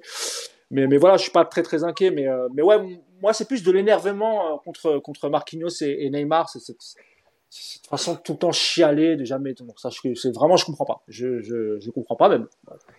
On fera, s'il faut faire 100, sans eux, on fera sans eux. Euh, et puis c'est tout. Enfin, voilà, si t'es pas capable de, revenir et de gonfler les pecs et dire, bah, je vais repartir, bah, tu rends le brassard de capitaine, tu, tu, le files à Kylian Mbappé, et puis, euh, et puis tu vas chialer euh, avec Neymar dans, dans sa maison de 5000 mètres carrés, jouer au poker et, et arrêter de nous casser les oreilles. Euh, voilà pour l'avis de Nico, voilà pour l'avis de Mousse. Est-ce que ce Yacine va être aussi gratiné? Difficile après euh, ce qu'on dit déjà Nico et Mousse. Enfin, surtout Mousse, euh, trouve, mais bon, vous avez à juste titre, hein, vous avez raison. Comment tu peux être plus, plus je vais pas dire plus violent Yacine, mais comment tu peux dire plus de choses? Parce que je pense que tu, tu es sur la même longueur d'onde que Mousse et Nico. Ouais, alors déjà, il y a un message là, il était magnifique. C'est Yanis Maker qui a écrit le début, je sais pas si vous vous rappelez la chanson de Vita et Diams. C'est ce que j'ai dit. Oui. Ah, je l'ai pas entendu. Ah si si, j'ai fait référence à la chanson. J'ai dit on dirait on dirait la, chanson de Diams avec ah, Vita. Si si, je l'ai oui. dit. Hein. mais c'était tellement. C'est quoi Je me suis fait le, début de la chanson, je l'imaginais. C'est terrible. Euh, mais en fait, je pense que il y a. Tu sais quoi Je sais pas si j'ai envie de me le dire pour me dire en fait, je peux être euh, agréablement surpris, mais je m'attends à rien. Voilà. Je m'attends en fait à une catastrophe. Je pense qu'ils vont être en dépression totale parce que de toute façon c'est c'est la coutume faut déprimer. Euh, Marquis, euh, euh, il a mis neuf mois à se remettre du Real Madrid. Donc un penalty raté en quart de finale de Coupe du Monde, je ne sais pas combien de temps ça va lui prendre. Donc en fait, je pense qu'ils vont tous être dans le trou. et puis s'il y en a un qui arrive à se réveiller, bah, je serais agréablement surpris et tant mieux. Mais en fait, j'en attends rien. Et, franchement, là, je, je, on en a beaucoup parlé avant le début, avant la Coupe du Monde. On se disait, bon, ils préparent la Coupe du Monde, comment ils vont arriver au retour en fonction de ci, de ça, de l'élimination précoce, de qui va gagner la Coupe du Monde. Euh, finalement, le moins pire pour les guerres d'ego, c'est Messi. Euh, donc, on a eu le moins pire, donc c'est déjà pas mal. Euh, mais après, le reste, franchement, en fait, tu as perdu des titulaires, tu as perdu des remplaçants. franchement, je, après, Yacine, je pense que le rôle de Galtier va être important, mais est-ce que, est-ce que Galtier a suffisamment d'expérience et suffisamment les épaules, euh, tu vois, pour relancer euh, des, des, joueurs comme Neymar et, et comment il s'appelle euh, et Marquinhos? Tu vois, par exemple, t'as Ancelotti au Real, euh, Benzema qui doit sans doute lui aussi être déçu, peut-être Vinicius, etc. Je pense que euh, avec toute l'aura qu'a Ancelotti, l'expérience qu'il a, je pense que lui, il aura peut-être les mots pour, pour, pour les relancer, etc. Galtier, c'est peut-être là sa limite aussi, tu vois. Mais je crois que déjà le problème, c'est que dans les autres clubs, les coachs, ils n'ont pas besoin des mots. Tu as l'impression que les mecs, ils, connaissent le métier. C'est-à-dire que déjà, ils vont avoir les mots, mais eux, ils n'en ont même pas besoin des mots. Alors que nous, il faut un coach, un staff, un préparateur mental, un, mec qui fait des câlins. Euh, bref. Bon, déjà, déjà je ne sais pas si vous avez vu, il y, avait une vidéo de Neymar au Brésil. Je, je commence à avoir un petit doute sur la taille des yeux. Et j'avoue que je n'ai pas été rassuré. Euh, j'espère que c'est que passager. Mais euh, non, mais en fait, je pense que là, ça va être, ça va être, ça va être terrible. Et franchement, je vois pas. Euh, tu sais, là, là, depuis l'élimination de Marquinhos et de Neymar, je me disais comment moi je le gérerais? Est-ce que je me dirais, je les fais jouer tout de suite pour rattaquer tout de suite? Est-ce que je leur dis, je vous laisse 15 jours, 3 semaines, on va dire jusqu'au du 15 janvier, à un mois du Bayern pour reprendre tu sais, voilà, bah, vous remettre dans le truc et tout, et on va faire avec les remplaçants. Est-ce que je, j'avoue, j'ai pas de solution parce que, euh, parce qu'en fait, c'est des joueurs qui sont trop fragiles, quoi. Voilà. Moi, je le redis, je pense que, je pense qu'Ancelotti, Klopp, euh, à Chelsea, je pense qu'ils vont pas avoir ces problèmes, ces problèmes-là, et, en fait, c'est ça qui est terrible. Mais tu vois, Yacine, c'est bien que tu dis ça parce qu'il y a un message qui m'a adressé, c'est Capitaine Rai, je crois. Ou... Oui, Capitaine Rai 10. Voilà, qui me dit Mousse, tu es pas brésilien, euh, tu es franco-marocain. Parce que ah bon, parce que toi tu es brésilien peut-être, mais bon, euh, pourquoi pas. La pression là-bas est, pas la même qu'ici. Euh, quart de finale pour eux, c'est un échec, blablabla. Mais ça, en fait, c'est pas notre problème. On en a rien à foutre. Est-ce que est-ce que c'est les seuls qui ont été éliminés en quart de finale? Comment ils font les autres pays? Tu crois qu'il y a que le Brésil qui est un pays de foot? Au Maroc, c'est un, un, très grand pays de foot, le Maroc. Ils, se sont fait éliminer en demi-finale. Tout le monde est déçu. Mais je pense pas, t'as pas vu un joueur marocain. Euh, sa femme a dit, ouais, il est complètement détruit, il est en train de chialer. Et, et, même en France. L'Allemagne. L'Allemagne, ils sont pas sortis des poules. voilà. Tu vas me dire que l'Allemagne, c'est peut-être pas, ok, ils dansent pas la samba, ils font pas des, des, des foot sur la plage.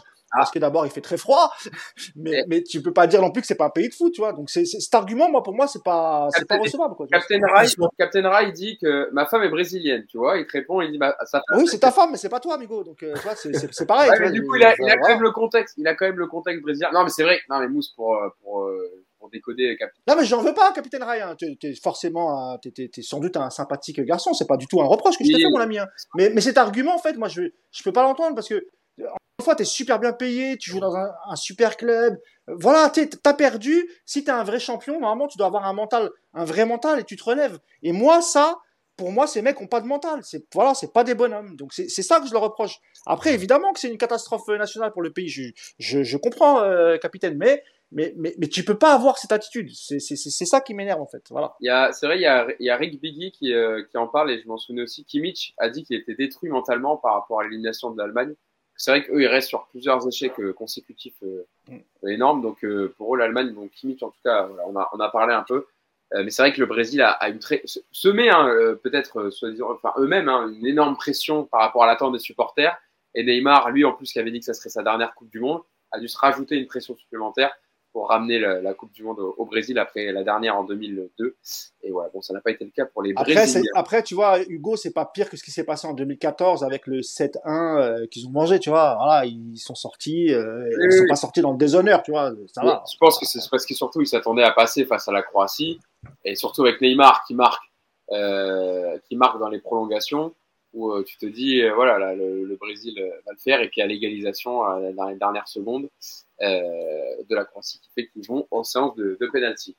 Bon, voilà. Hugo, on va juste pour finir. Oui, Nico, vas-y, termine. Au- Au-delà de tout ça, en fait, sur les Brésiliens, c'est, je pense que tous les joueurs euh, vivent une élimination de manière plus ou moins semblable.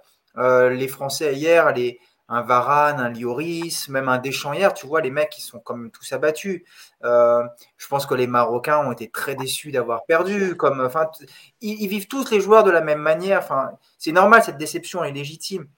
Et les Brésiliens, je, pense qu'effectivement, ils ont en plus derrière ça, le Brésil et le football, c'est quand même un, voilà, c'est un lien très, très fort. C'est un pays aussi à part dans l'échiquier mondial. Et ça, euh, je pense qu'il faut être brésilien pour, euh, pour, pour, mieux le, comprendre. Mais moi, ce qui m'énerve avec Neymar et Marquinhos, c'est pas qu'ils soient abattus. Parce que je pense que Vinicius, euh, qui va aller rejoindre euh, le Real, il est abattu aussi. Mais c'est la communication qui est insupportable. C'est ça qui est pénible, c'est c'est d'entendre ta femme qui t'explique mon mari est dans sa piole en dépression, il veut plus sortir de sa chambre à Doha, tu vois. Tu peux Incroyable. pas communiquer comme ça parce que voilà l'image que tu renvoies. C'est ça qui est insupportable avec avec ces deux-là. Neymar, on va voir des images de lui. euh, alors je, je sais même pas avec Neymar le pire, si est-ce que ça aurait été mieux qu'il qu'il- qu'il gagne la Coupe du Monde, qu'il revienne euh, deux mois après le rappel de la reprise complètement déchiré avec 10 kilos de trop, ou est-ce qu'ils reviennent euh, à l'heure prévue avec une dépression totale? Je, je sais pas avec Neymar. Mais en fait, c'est surtout ça, encore une fois, c'est la communication que les mecs, c'est ce qui- ce l'image qui renvoie. Évidemment que tu es déçu, Marquinhos. Évidemment que ça doit être dur à assumer d'avoir raté un penalty en quart de finale de Coupe du Monde quand tu es brésilien. Je- on le conçoit.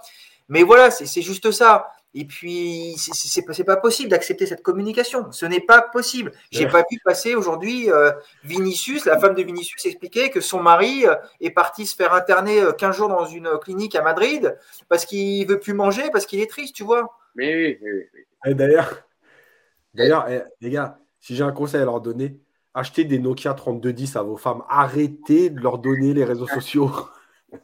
Ah, c'est vrai que souvent les, les femmes de joueurs parlent, parlent beaucoup à la place de leur mari. Euh, notamment, il y a aussi, alors c'était la sœur, je crois, de, mais je crois que la femme aussi, Cristiano Ronaldo, a bien démonté Fernando Santos après l'élimination Ouais, du Portugal. Et souvent, ça peut arriver que oh, très souvent, les femmes de, de footballeurs euh, sur les réseaux sociaux sont très piquantes et font des problèmes à leur mari très souvent. Bah, la, fa- la, la femme d'Areola, elle est en pas disant mal. des donc, choses, euh, en disant des choses peut-être à travers leur mari et encore. Ouais, ouais. Ouais, je disais, la femme, aimé l'épouse d'Areola, elle est pas mal. Mais il n'y a pas que ça. Moi, j'en- on m'a Ouais. raconté pas mal de choses. euh, Et même le staff de l'équipe de France, il la supporte plus. hein. Euh, C'est vrai, c'est catastrophique. C'est La- catastrophique. la- Mais bon. La femme d'Areola ou la femme de Lloris Ah oui, c'est une catastrophe. La femme d'Areola. Ah, d'accord. Qui a démonté la femme de Lloris Ouais. juste Oui, oui. pendant le rassemblement, tu vois, euh, bien, bien pour foutre la merde, tu vois. Ouais. Bon. Qui a été obligé de s'excuser après, euh, tu vois. Heureusement, ça n'a pas eu. euh, de- enfin, en tout cas, on n'a pas parlé plus que ça, mais c'est vrai, je me rappelle du poste où elle disait en gros que la femme de Lloris était détestable et qu'elle n'avait pas du tout bien accueilli. C'était quelque chose comme ça. Ouais, que c'était une profiteuse, euh, Ouais. que- qu'elle l'appelait que par intérêt, etc. Et ça, c'était pendant le rassemblement, tu vois. Je, je te laisse vous imaginer le niveau de bêtise qu'il faut, qu'il faut avoir pour faire un poste alors que t'es, les deux sont réunis, euh, c'est, c'est complètement débile. Quoi, tu vois. C'est- Forfait, deux heures d'appel, SMS illimité, c'est largement suffisant. Wow. Bon, Mode voilà. avion même directement. Tu vois. Voilà ce qu'on pouvait dire sur cette finale de Coupe du Monde, donc remportée par l'Argentine face à l'équipe de France. Évidemment, déception euh, pour, pour nous Français, mais des grandes, grandes émotions vécues pendant ce mois de Coupe du Monde à Doha au Qatar. Et on remercie l'équipe de France pour ça. Et merci à elle. Et malheureusement, eh ben, écoutez, on reviendra dans quatre ans hein, pour la Coupe du Monde qui aura lieu la prochaine au Mexique, États-Unis et Canada. Euh, voilà, ça va être encore sympathique les déplacements pour les joueurs. Ils vont pas être trop trop cuits physiquement à, à jouer comme ça à- à- dans trois pays différents. Bon, ça sera pareil euh, pour les prochains, pour les prochains parce que le- le- le- l'euro, ça sera aussi euh, dans trois pays, hein, il me semble. Hein, si je dis pas de bêtises. Ça a été- Non, l'Euro, sais c'est pas. en Allemagne, non? Non, mais l'Allemagne, mais c'est pas. euh, non, c'est une candidature pour la Coupe du Monde. Il y a trois pays européens qui sont. euh, Ouais. euh, je sais plus, j'avais vu ça. En tout cas, c'était. Espagne, Portugal et Ukraine. Ouais, je crois. C'est Oui, voilà. trois, pays, trois pays frontaliers. Voilà. Très pratique pour les déplacements et, et les matchs pour la récupération pour les joueurs. J'espère qu'on parlera de la taxe carbone là pour la Coupe du Monde aux États-Unis, Canada et, et, et Mexique. Hein. J'espère qu'il y aura quelques. On aura, on aura Euh, l'occasion. C'est l'empreinte carbone, pardon, pas la taxe carbone. Ouais. On, aura l'occasion d'en reparler, je pense. D'ici là, on va, on va déjà, ouais, on a déjà bien, euh, on va déjà se remettre de cette Coupe du Monde, hein, de la défaite quand même en finale, euh, mais euh, Eh, juste un truc. Hugo, pour finir, très rapide. L'image de l'image de l'émir du Qatar, tout sourire à la fin, qui met l'habit traditionnel à Messi, moi, ça m'a fumé. Je me suis dit, le gars, c'est le, le plus beau jour de sa vie. Euh, coupe du Monde plutôt réussie dans l'organisation. Il finit avec l'image de l'habit traditionnel sur Messi. Et j'ai même eu peur à un moment, et je crois que c'est Infantino qui l'a retenu. Je crois les Argentins, il lui a dit non, c'est peut-être pas ton rôle, reste là, tu vois. J'ai eu peur qu'il Ah aille bah. fêter le. en tout cas, il, Infantino, Infantino, hein, il a tenu la Coupe du Monde jusqu'à ce qu'il jusqu'à ce peut. Il a lâché vraiment au dernier moment à Messi. euh, Messi, tu le voyais qu'il était comme ça, et t'as essayé de Ah, un peu. euh, là, les mecs, euh, de toute façon, ils veulent, ils veulent être sur la photo, ils veulent être sur l'image. hein. D'ailleurs, ah, mais c'est un truc des fou, questions posées à Infantino, quand on lui disait, euh, vous êtes, vous êtes, vous- enfin, Messi aura gagné la Coupe du Monde sous votre mandat. Donc, tu penses qu'il était content à l'ami Infantino euh, d'avoir ça à son palmarès. Voilà donc pour cette Coupe du Monde euh, 2022 qui a donc à, qui refermé hier avec la victoire de l'Argentine. Et donc maintenant, on repasse au football de club avec le Paris Saint-Germain qui donc euh, reprendra euh, sa saison, je vous le disais, avec euh, la 16e journée de Ligue 1 face à Strasbourg le 28 décembre, donc avant, en pleine période des fêtes. On suivra ça évidemment dans le podcast et on sera là pour débriefer.